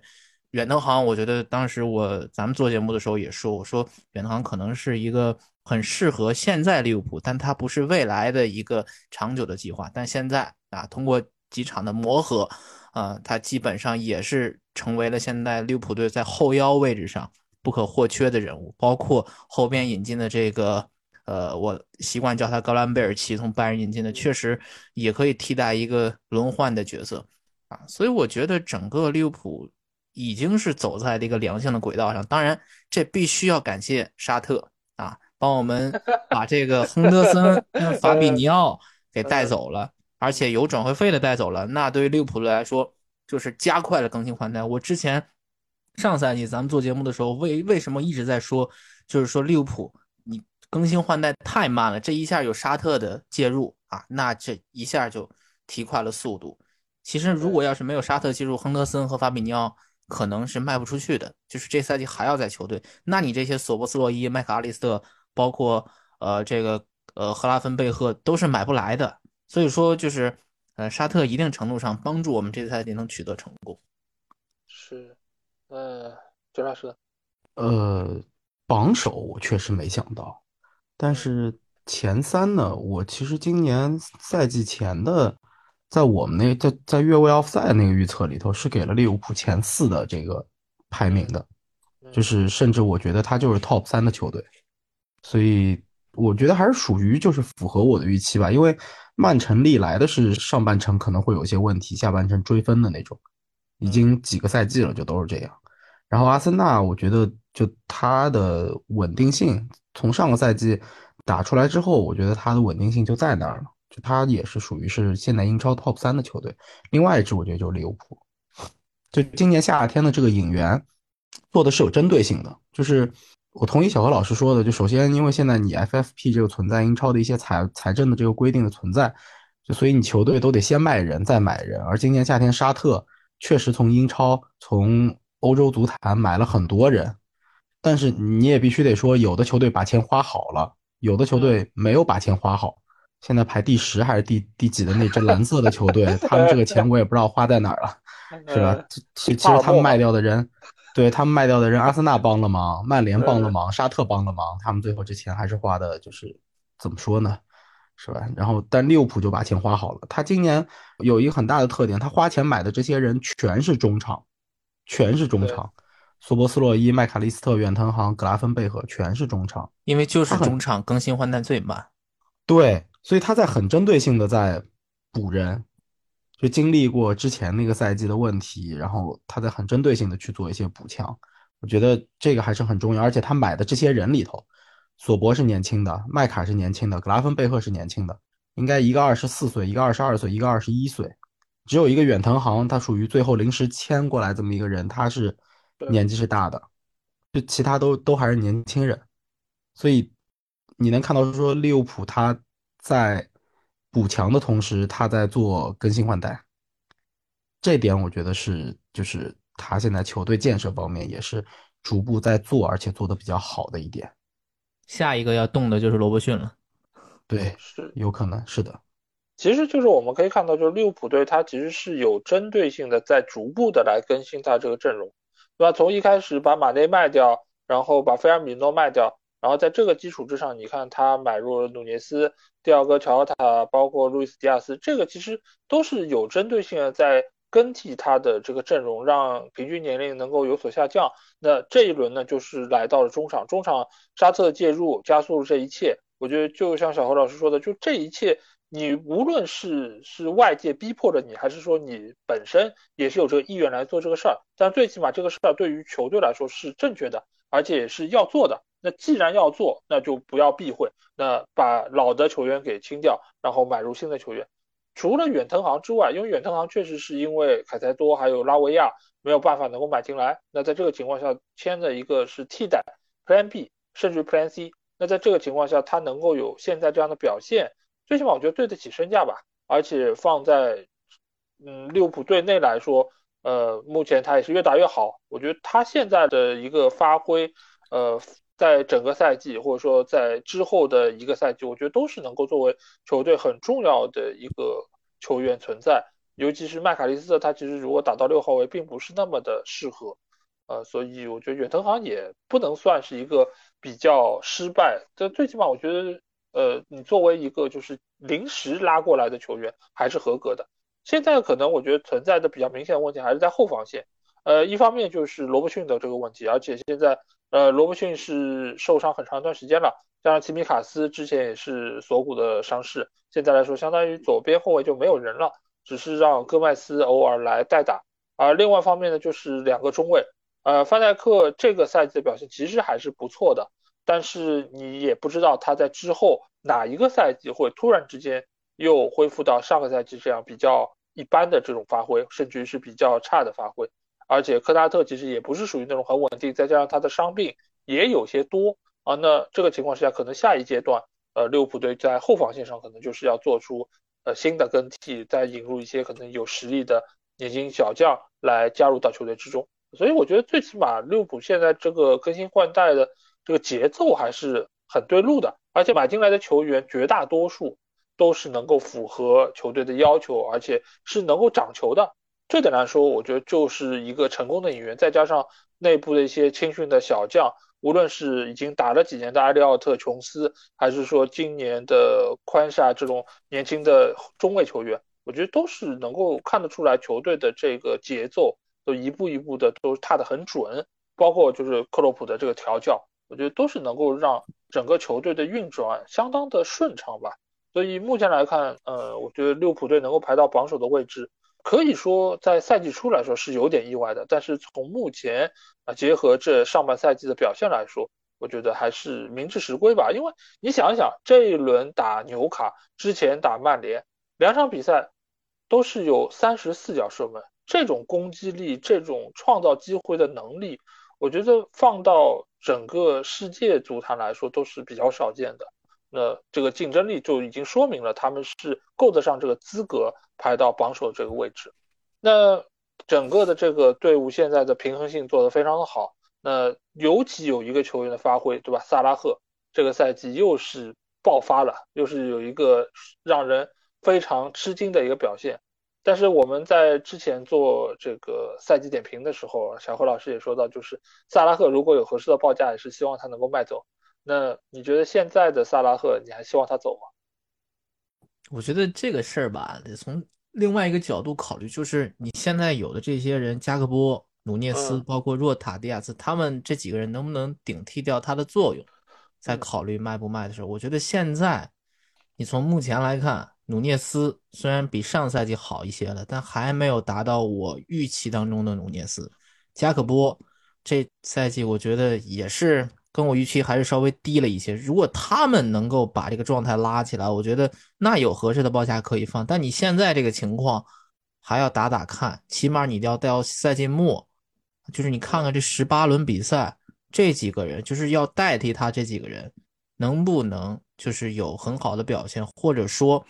呃，你在市场上能物色到一个跟萨拉赫，呃，不能说这个级别同等吧，起码呃要低不能太多的球员，对吧？而而且你萨拉赫还要以什么价格卖也是问题，所以，嗯，这些事儿还是在观望。但我从内心来讲，我觉得可能我说这句话，利物浦球迷不爱听，还是要卖，因为以之前利物浦的总监爱德华兹的理论就是，呃，有些球员。到了一定年纪，就是该卖掉，就是就好比一个股票，这个股票已经到了它的最高值，它要往下跌了，你这个时候是抛还是不抛？这是最关键的一点，对吧？所以现在萨拉赫其实他已经在最高值往下跌的起点了，但是他没有跌得很厉害，只是跌了那么一丢丢，所以这就看利物浦自己去怎么考虑了。当时其实爱德华兹一直提出这个理论，这就是。爱德华兹当时走的原因就是他不主张跟那些拿了冠军的老将续很长的合同，五年留下来。你像当时续了亨德森续了五年，续了法比尼奥续了五年，然后续了菲尔米诺，当时也是续了很长时间，导致菲尔米诺一直不好出手，对吧？所以这些事儿就是，呃，我觉得你还是要尊重这个规律。嗯，有时候你这个职业体育就不能太讲究人情味儿，对吧？你是需要尊重这种。职业发展的规律的，所以我觉得，就是我刚才说那几点，嗯，这个报价的问题，包括替代者的问题，包括其他的球员能不能顶上来的问题，这也是综合要考虑的。其实我觉得下一阶段就可以看一下萨拉赫去到非洲杯之后，球队的这个打法能不能够延续之前的这个进攻的效率，包括就是他们能不能呃，打到这个位置，谁打到这个位置，还有就是打到这个位置之后，呃，他们的表现怎么样？我觉得其实是一个还不错的一个考察的机会吧。而且我还有点担心的就是萨拉赫，我们还记得上一次他打非洲杯，对吧？他也是上半赛季非常的神勇，进球、助攻都很多。但是打完非洲杯回来，尤其是没有拿到非洲杯，呃，好像整个心态包括状态都没了。所以其实我也挺担心他非洲杯回来之后，这个状态还能不能够保持得住？还有就是后期的，就是利物浦队的状态。会不会受到影响？我其实觉得这个其实都是可能下一阶段需要着重来观察的一个点，然后通过这个表现、这个观察再来决定萨拉赫明年的去留问题。因为如果他真的是离开利物浦的话，我觉得沙特买他应该价格不会特别的便宜，因为本身他在沙特的这个地区的这个影响力啊，包括他本身现在的球技啊，呃，还是处在自己巅峰的状态吧。所以这方面我觉得应该，呃，是可以综合的来考察之后再做出这个决定。但是从长远的方向来看，它一定是在往下走的。所以在这个情况下，能够早卖，它相对来说还能够卖出更高的一个价值。对于球队来说，对于球队的未来发展来说，我觉得还是会有更多的一些益处吧。那还有一个就是我们经常会说到，就是分威不给钱的问题啊。那今年其实分位已经算挺给钱了，索布斯洛伊的引入花了不少钱，然后就是远藤航，包括之前如果是真的买了拉维亚或者凯塞多的话，可能也要投入一亿多。那其实对于花钱方面，其实还是比较大手笔的。那呃，我想问一下小何，就是你觉得分威现在在利物浦整个这个球队的运作方面起到是什么样作用？他和比如说格雷泽对于曼联的这样一个。吸血啊，或者说拖累这个作用一样吗？嗯，怎么说呢？我觉得分威对于利物浦来说呢，更多的像是一个背后最大的参谋。他会，他不是像其他的俱乐部一样，我会花很高很高的价格去砸一些啊很火的球员。利物浦其实你要细看的话，分威入主这些年，他砸的这些人都是有他的道理在的，而且他很少有那种。砸了没砸成的，除了凯塔，凯塔是一个小的败笔，但其他的你看他买范戴克花的那些钱数啊是值的，包括他买萨拉赫，包括他买其他的马内这些人，他都是值这个价的，所以我觉得分威引援就突出稳准狠，他真的看人的眼光挺准的。没有什么太看走眼的，所以我觉得你不能讲是拖累吧？呃，很多其实很多球迷在说他拖累，是觉得呃，为什么你不买这些他们觉得很好的球员，特别贵的，像曼城那样买？不是，其实这是两个经营的思路，就是中东的财团跟美国的财团是完全不同的。美国的这方面，它更讲究数据化。它不像中东一样啊，我有些时候是不是呃，它火我就要砸它？不是，其实它美国的这些财团，它更讲究，它有自己一个独立的信息系统，它会同这这些信息系统去这个找人，就有点像布莱顿的那个意思，但没有布莱顿做的那么精细。毕竟你利物浦是一个豪门球队，你要考虑这个球员的商业价值，这是最关键的。所以我觉得分威其实在利物浦的这几年的发展当中起到了一个很关键的作用，就是一个很。很好的参谋和基石的作用。那周老师，你怎么看分威呢？我觉得他们走的挺稳的，就是利物浦这个球队在分威带领之下，人也买了，更新换代也在做，包括球场也扩大了。对。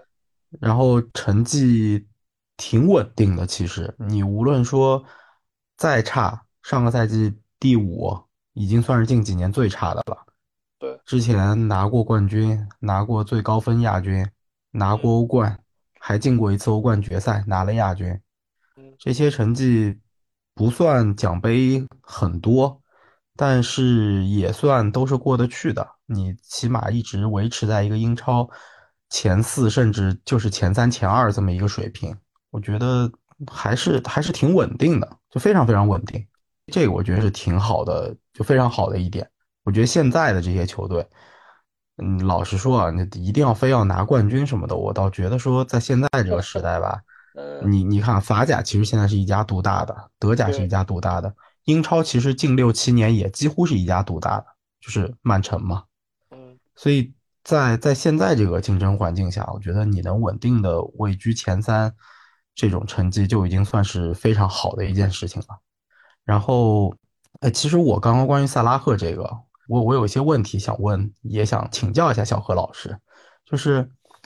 首先，今年夏天本来我是也是支持，就是说萨拉赫如果价格合适也可以卖，但是这个赛季到目前为止，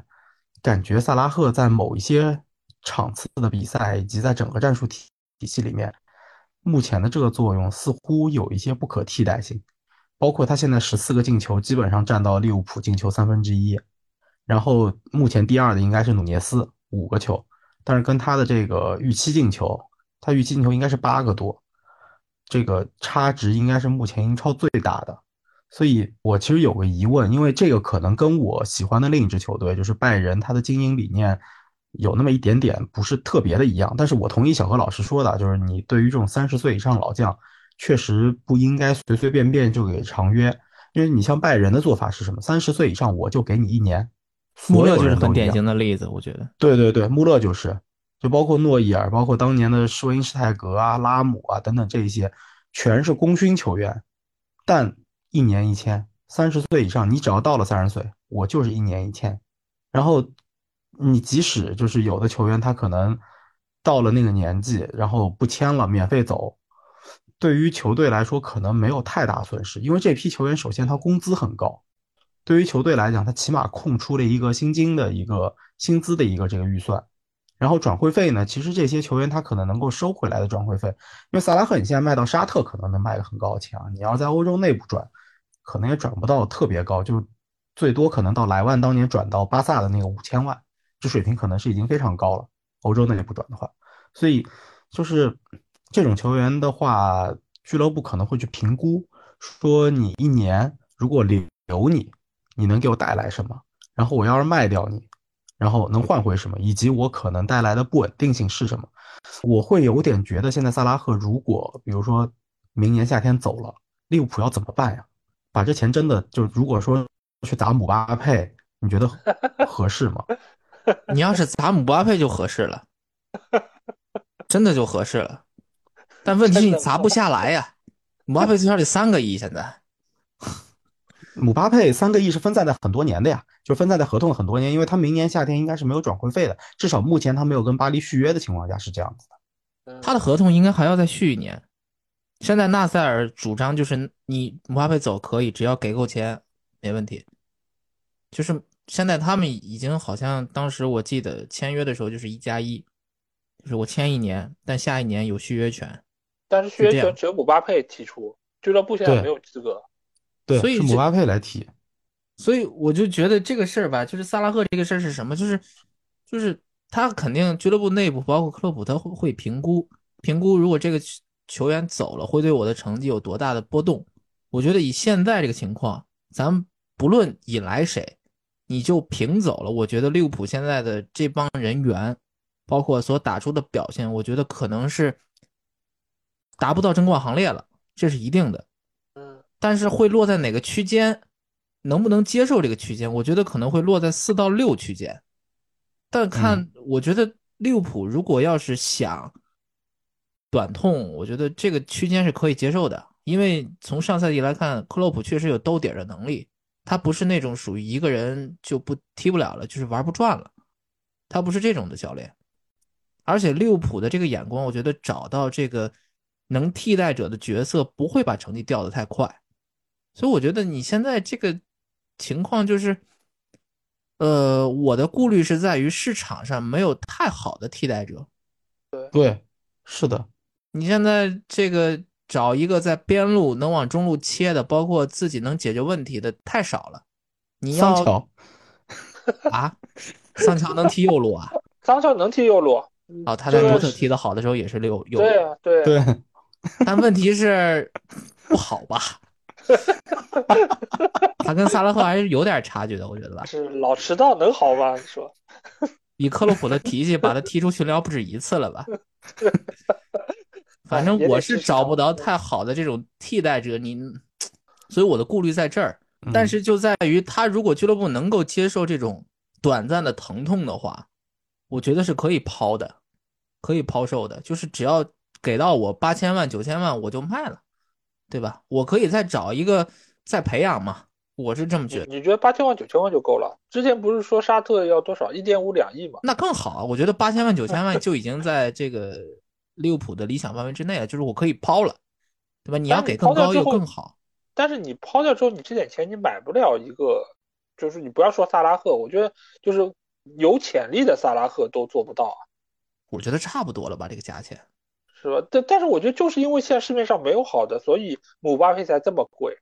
对吧？所以就这个事情，我觉得就是，呃，可能是和这个青年球员的这个培养机制有关，也是和现在的就是市面上这个怎么讲，就单打独斗的或者。个人能力非常出色的这个球员，他本身就比较稀缺，呃，所以就造成了就是你真要找到这么一个，好像就比较难。而且这段时间好像都是在中锋位置上有更多冒尖的球员出来，反而像你说像这种萨拉赫这种边锋的这种球员，好像还不是那么的多。而且你说真的要有，呃，好像也没有发挥那么稳定的。再加上萨拉赫这么多年来他的身体都很健康。但是其他的那些球员伤病情况都好像还是挺严重的。我觉得我现在对于萨拉赫的评估是，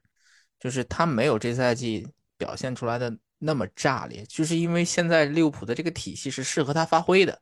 嗯，萨呃阿诺德一往中路收，边路都是他的，索布斯洛伊在内部能帮他带走很多人，索布斯洛伊就可以理解成一个有爆发力的哈弗茨，就是我觉得这套体系现在非常非常适合萨拉赫发挥。所以我觉得利物浦可能在顾虑在这儿，就是这一套刚刚适合他的体系搭建起来了，我要不要在他这个点上抛出去？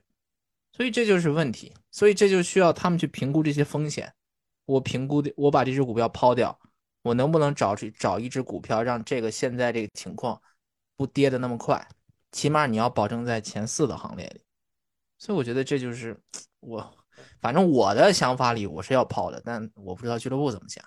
对因为其实从你的这个想法上来说，你是觉得这个股票其实已经是过了最高的那个点，再往下走，所以就是你会觉得更适合是抛掉。但是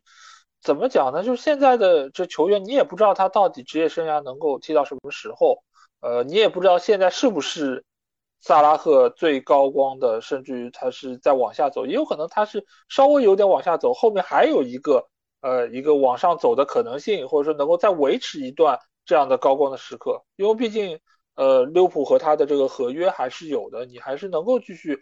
只要不要把它卖掉，它还是能够发挥它的作用的。而且在这个过程里面，可能再在市面上骑驴找马，看一看这个，呃，有什么好的、有潜力的球员。那我觉得对于俱乐部来说，可能是一个更加稳妥的一个做法。毕竟，你除非已经是看好的人，那你把萨拉赫卖掉，那还可以。如果你现在还没有找到，你只是觉得沙特可能会给你一笔不菲的转会费，那你就把它卖掉。那你后一步怎么办呢？你下一阶段你这个阵容该怎么打造呢？因为你显然看出来现在的这批球员里面没有一个说是能够和萨拉赫接近的，嗯，那怎么办呢？所以就要看看这个萨拉赫去踢非洲杯之后的效果，这可能就是利物浦在评估的事儿，就是可能这三到四场比赛啊。我可能初步就可以看出来，如果这支球队没有了萨拉赫会怎么样？所以我觉得这个机会挺好，正好看一看没有了萨拉赫，这球队会发生什么，对吧？打这个中下游的球队，包括打强队，都会产生什么样的效果？这些球员再搭配在一块又是什么感觉？好，那最后一个问题就是你们看好利物浦夺冠吗？如果你们不看好的话，你们觉得冠军会是谁？九老师先说吧。嗯。好，我我觉得利物浦有希望，嗯，然后我不希望今年曼城继续夺冠，所以，对，所以所以所以所以就是阿森纳或者利物浦，然后，呃，到目前我并没有想改变我在越位赛赛季初的那个预测，就是我目前可能还是会会选阿森纳。我怎么觉得是曼城啊？因为是什么？因为我对利物浦这赛季夺冠没什么太大信心。嗯嗯，因为你现在，我说实话，阿诺德这个点是个雷。你别看他现在踢的这么好，你在细数这些丢的球，全是从他这丢的。所以你把这样的球员放在场上，你就得接受他的一半天使一半魔鬼，而且在他现在虽然是天使，但你说不准他下半赛季会变成什么。而且萨拉赫离开，你现在也是个未知数，对吧？他踢非洲杯，万一非洲杯上伤了怎么办？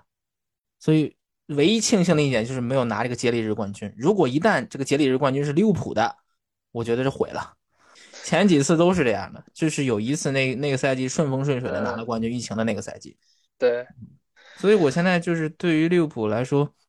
就是首先看曼城，曼城现在他落后的并不多。其实我们看曼城这赛季觉得他特别拉胯，你你细数他现在少赛一轮，落后利物浦五分，而且人家之前也有欧冠、世俱杯，包括跑到呃海外去打世俱杯，对吧？对他消耗很大。一旦德布劳内回来，他的阵容齐整，他是有。能拿到一波双位数连胜的基础的，他的这个虐稳定的虐菜能力是很强的。那包括阿森纳，对吧？阿森纳其实你现在看，他虽然输给富勒姆，我觉得这支球队经过了这两三个赛季的洗礼之后，他已经不是以前的阿森纳了，他是有一定的打硬仗的能力的。但我现在好奇的是，阿森纳会不会把他的目标放在欧冠上？这是一个很大的问题。对吧？阿森纳可别把目光放在目目标放在欧冠上。他，但是我觉得他这个阵容，如果要是想想在欧冠上做文章，是有机会的。不能说是打到决赛，打到八强、四强，我觉得是有机会的，绝对是有机会的。到了四强，他八强八强，我觉得是稳的，毕竟抽了一个大礼包。但是接下来他首先他还得抽签，第二没有同国回避，进入到八强，我觉得对于一支。时隔七年，应该是七年吧，之后重返欧冠的，而且目前老实说，阿森纳这个球队的阵容，嗯，能够勉强应付双线。就这个双线是指联赛加上欧战啊，就这个双线的情况下，我我我确实觉得阿森纳今年更稳妥的做法，把目标放在欧冠八强，然后联赛联赛里面去争一争。反正现在对于利物浦来说，最好的一点是在于，他其实是。我总是说，他其实严格意义上是单线。欧联杯对他来说就是就跟打着玩一样，真的。你看欧联杯的他打的那根本就没有用力，虽然有放了一些主力，但我感觉轻轻松松就把这个其他对手拿下来了。最后一轮甚至放了一堆小孩上去踢，对吧？对。所以我觉得利物浦他就现在占据的优势就在于他的比赛比曼城和阿森纳这样的直接争冠的对手要少。所消耗的体力，他能更多的用在联赛上，对吧？就算他把一部分精力用在欧联杯上，但对于利物浦现在这个厚度来说，他是没有过多的消耗的，所以利物浦可能占优势就站在这儿。嗯，其他的方面我觉得没有什么太大的优势。我觉得今年的冠军啊，尽管我不是很希望曼城再拿冠军了，但是我觉得不是他还能是谁呢？我觉得。就其他球队，无论是利物浦还是阿森纳，我都能够看到他们在某些方面是有缺陷的。但是在曼城身上，我看不到什么很明显的短板。尽管他在罗德里缺阵的情况下是输了一些比赛，他最近哈兰德也是伤缺，呃，也是打的不是那么的顺风顺水。但是阿森纳和利物浦也没有拉开这个差距啊。就你没有拉开差距的情况下，你指望在后半赛程里面让曼城再丢分，尤其是在德布劳内和哈兰德都回来的情况之下，我觉得这个难度真的是太高了。而且他们在中前场就意味着什么？就是对于你的这个防线是全面的压迫，也就是造成了你再想像上半赛季可能某些比赛要打他的反击，要能够说抓他的漏洞，就变得更难了。而利物浦，我们也可以发现，就是他的把握机会能力，这是上半赛程的一个很主要问题。机会有，但是把握不住，或者说进不了那么多球。再加上后防线上阿诺德的这个位置一直是个隐忧，再加上现在后防线上，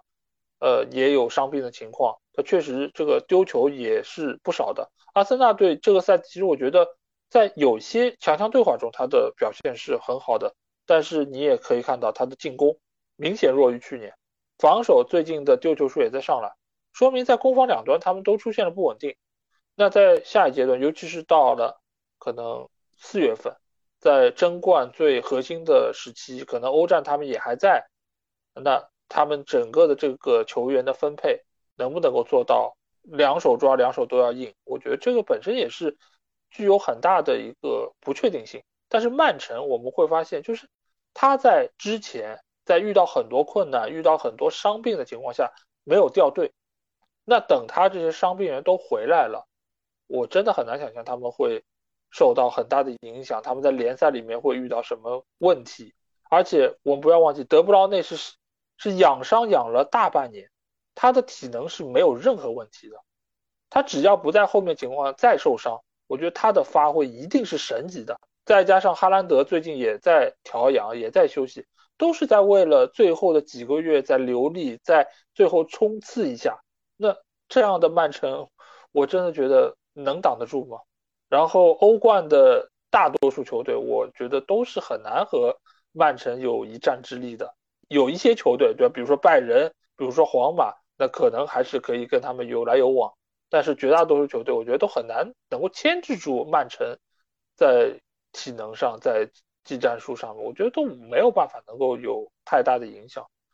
嗯，所以我觉得利物浦队，我觉得他应该是能够最终在前三，而且甚至于打得好一点，能够拿到亚军。但是冠军应该还是曼城队的。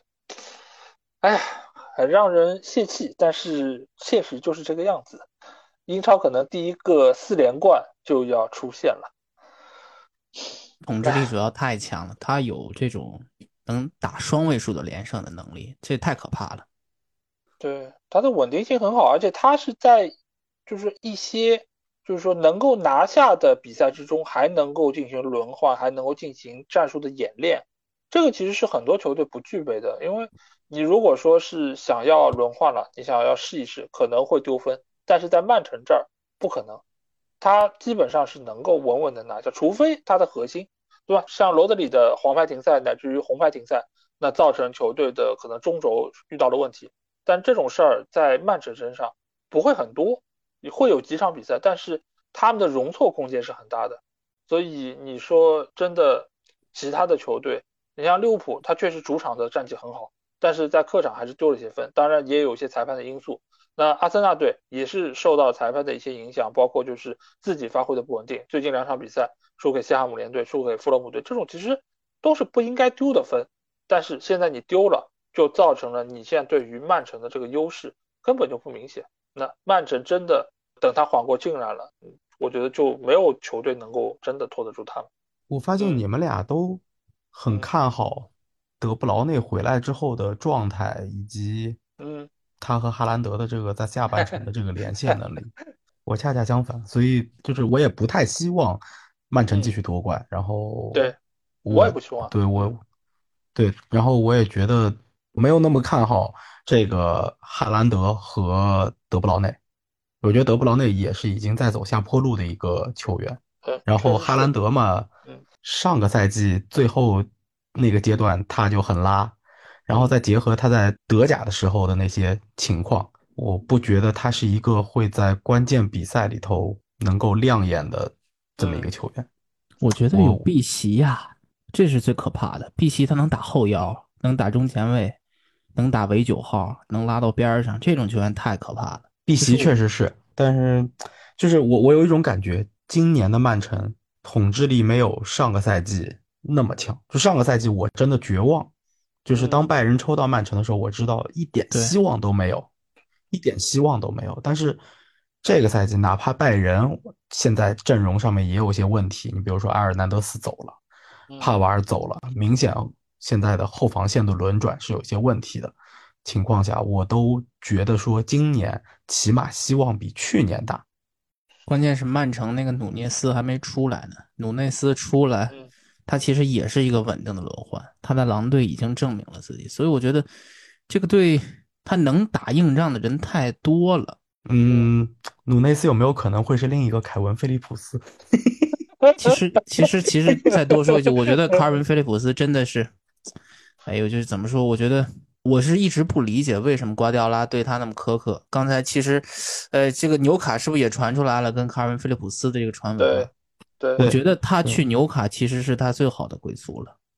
就是你现在在曼城这个窘境，你两个赛季合一块踢了没有双位数的比赛，那你这个状态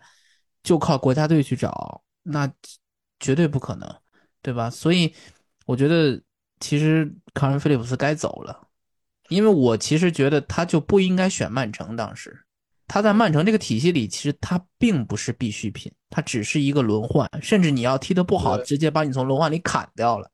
对吧？所以我觉得他要去一个就是中游靠上一点的球队，你要去一个在中，其实那个那个时候，我觉得利物浦应该买卡尔文·菲利普斯，因为利物浦那个时候正好经历更新换代的时候。但你错过了就是错过了。但我真觉得一直觉得，就是卡尔文·菲利普斯跟曼城就是八字不合。我觉得他去大多数球队都会有很好的发挥，对，就是去了曼城，就是因为瓜迪奥拉对于有些球员的使用，他太也不能叫刻板吧，就是他有自己的一套理论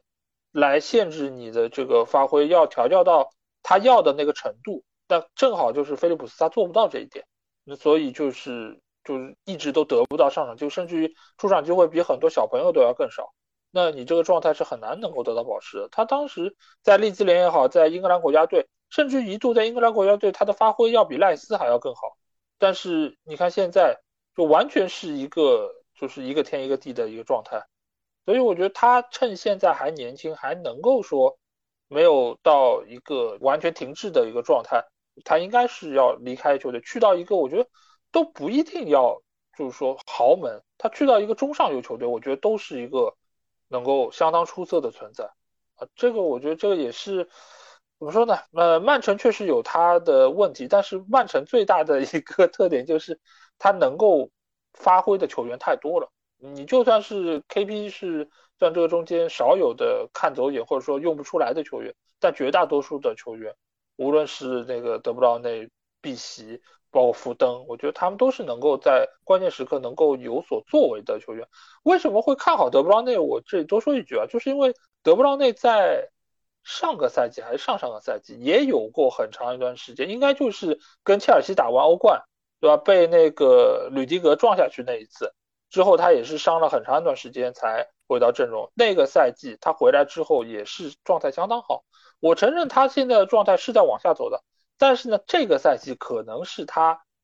还能在水准线以上发挥的最后一个赛季，可能再往后他的发挥就会有明显下降。但是这一年，尤其是休了半年之后，我觉得他还是能够有不错的一个表现。呃，至于哈兰德嘛，我本来对他评价也没有那么高，对吧？但是再怎么低，也不至于低到一个可能把握机会把握不住，或者说水准很差。毕竟曼城的这个平台在这儿。他的把握机会能力就算有下降，这个饼还是大量的，他能够吃到一些，呃，这个转化能够达成，那我觉得曼城的成绩就不会太糟糕。主要其实还是基于这两点，嗯，所以怎么说呢？希望其他球队努力，尤其是利物浦啊，还有阿森纳啊，就是好好打，不要让曼城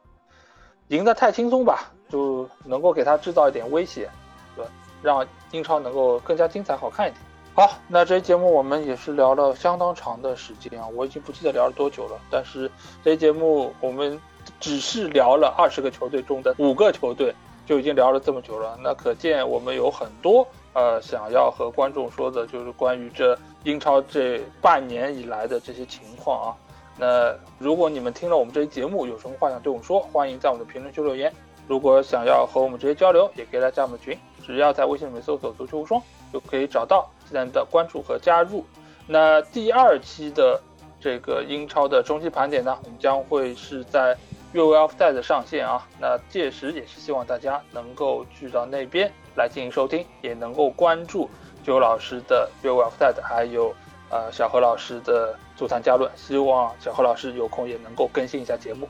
没问题，没问题。好，那这期节目就到这儿，我们下一期的足球无双节目再见吧，大家拜拜，拜拜，拜拜。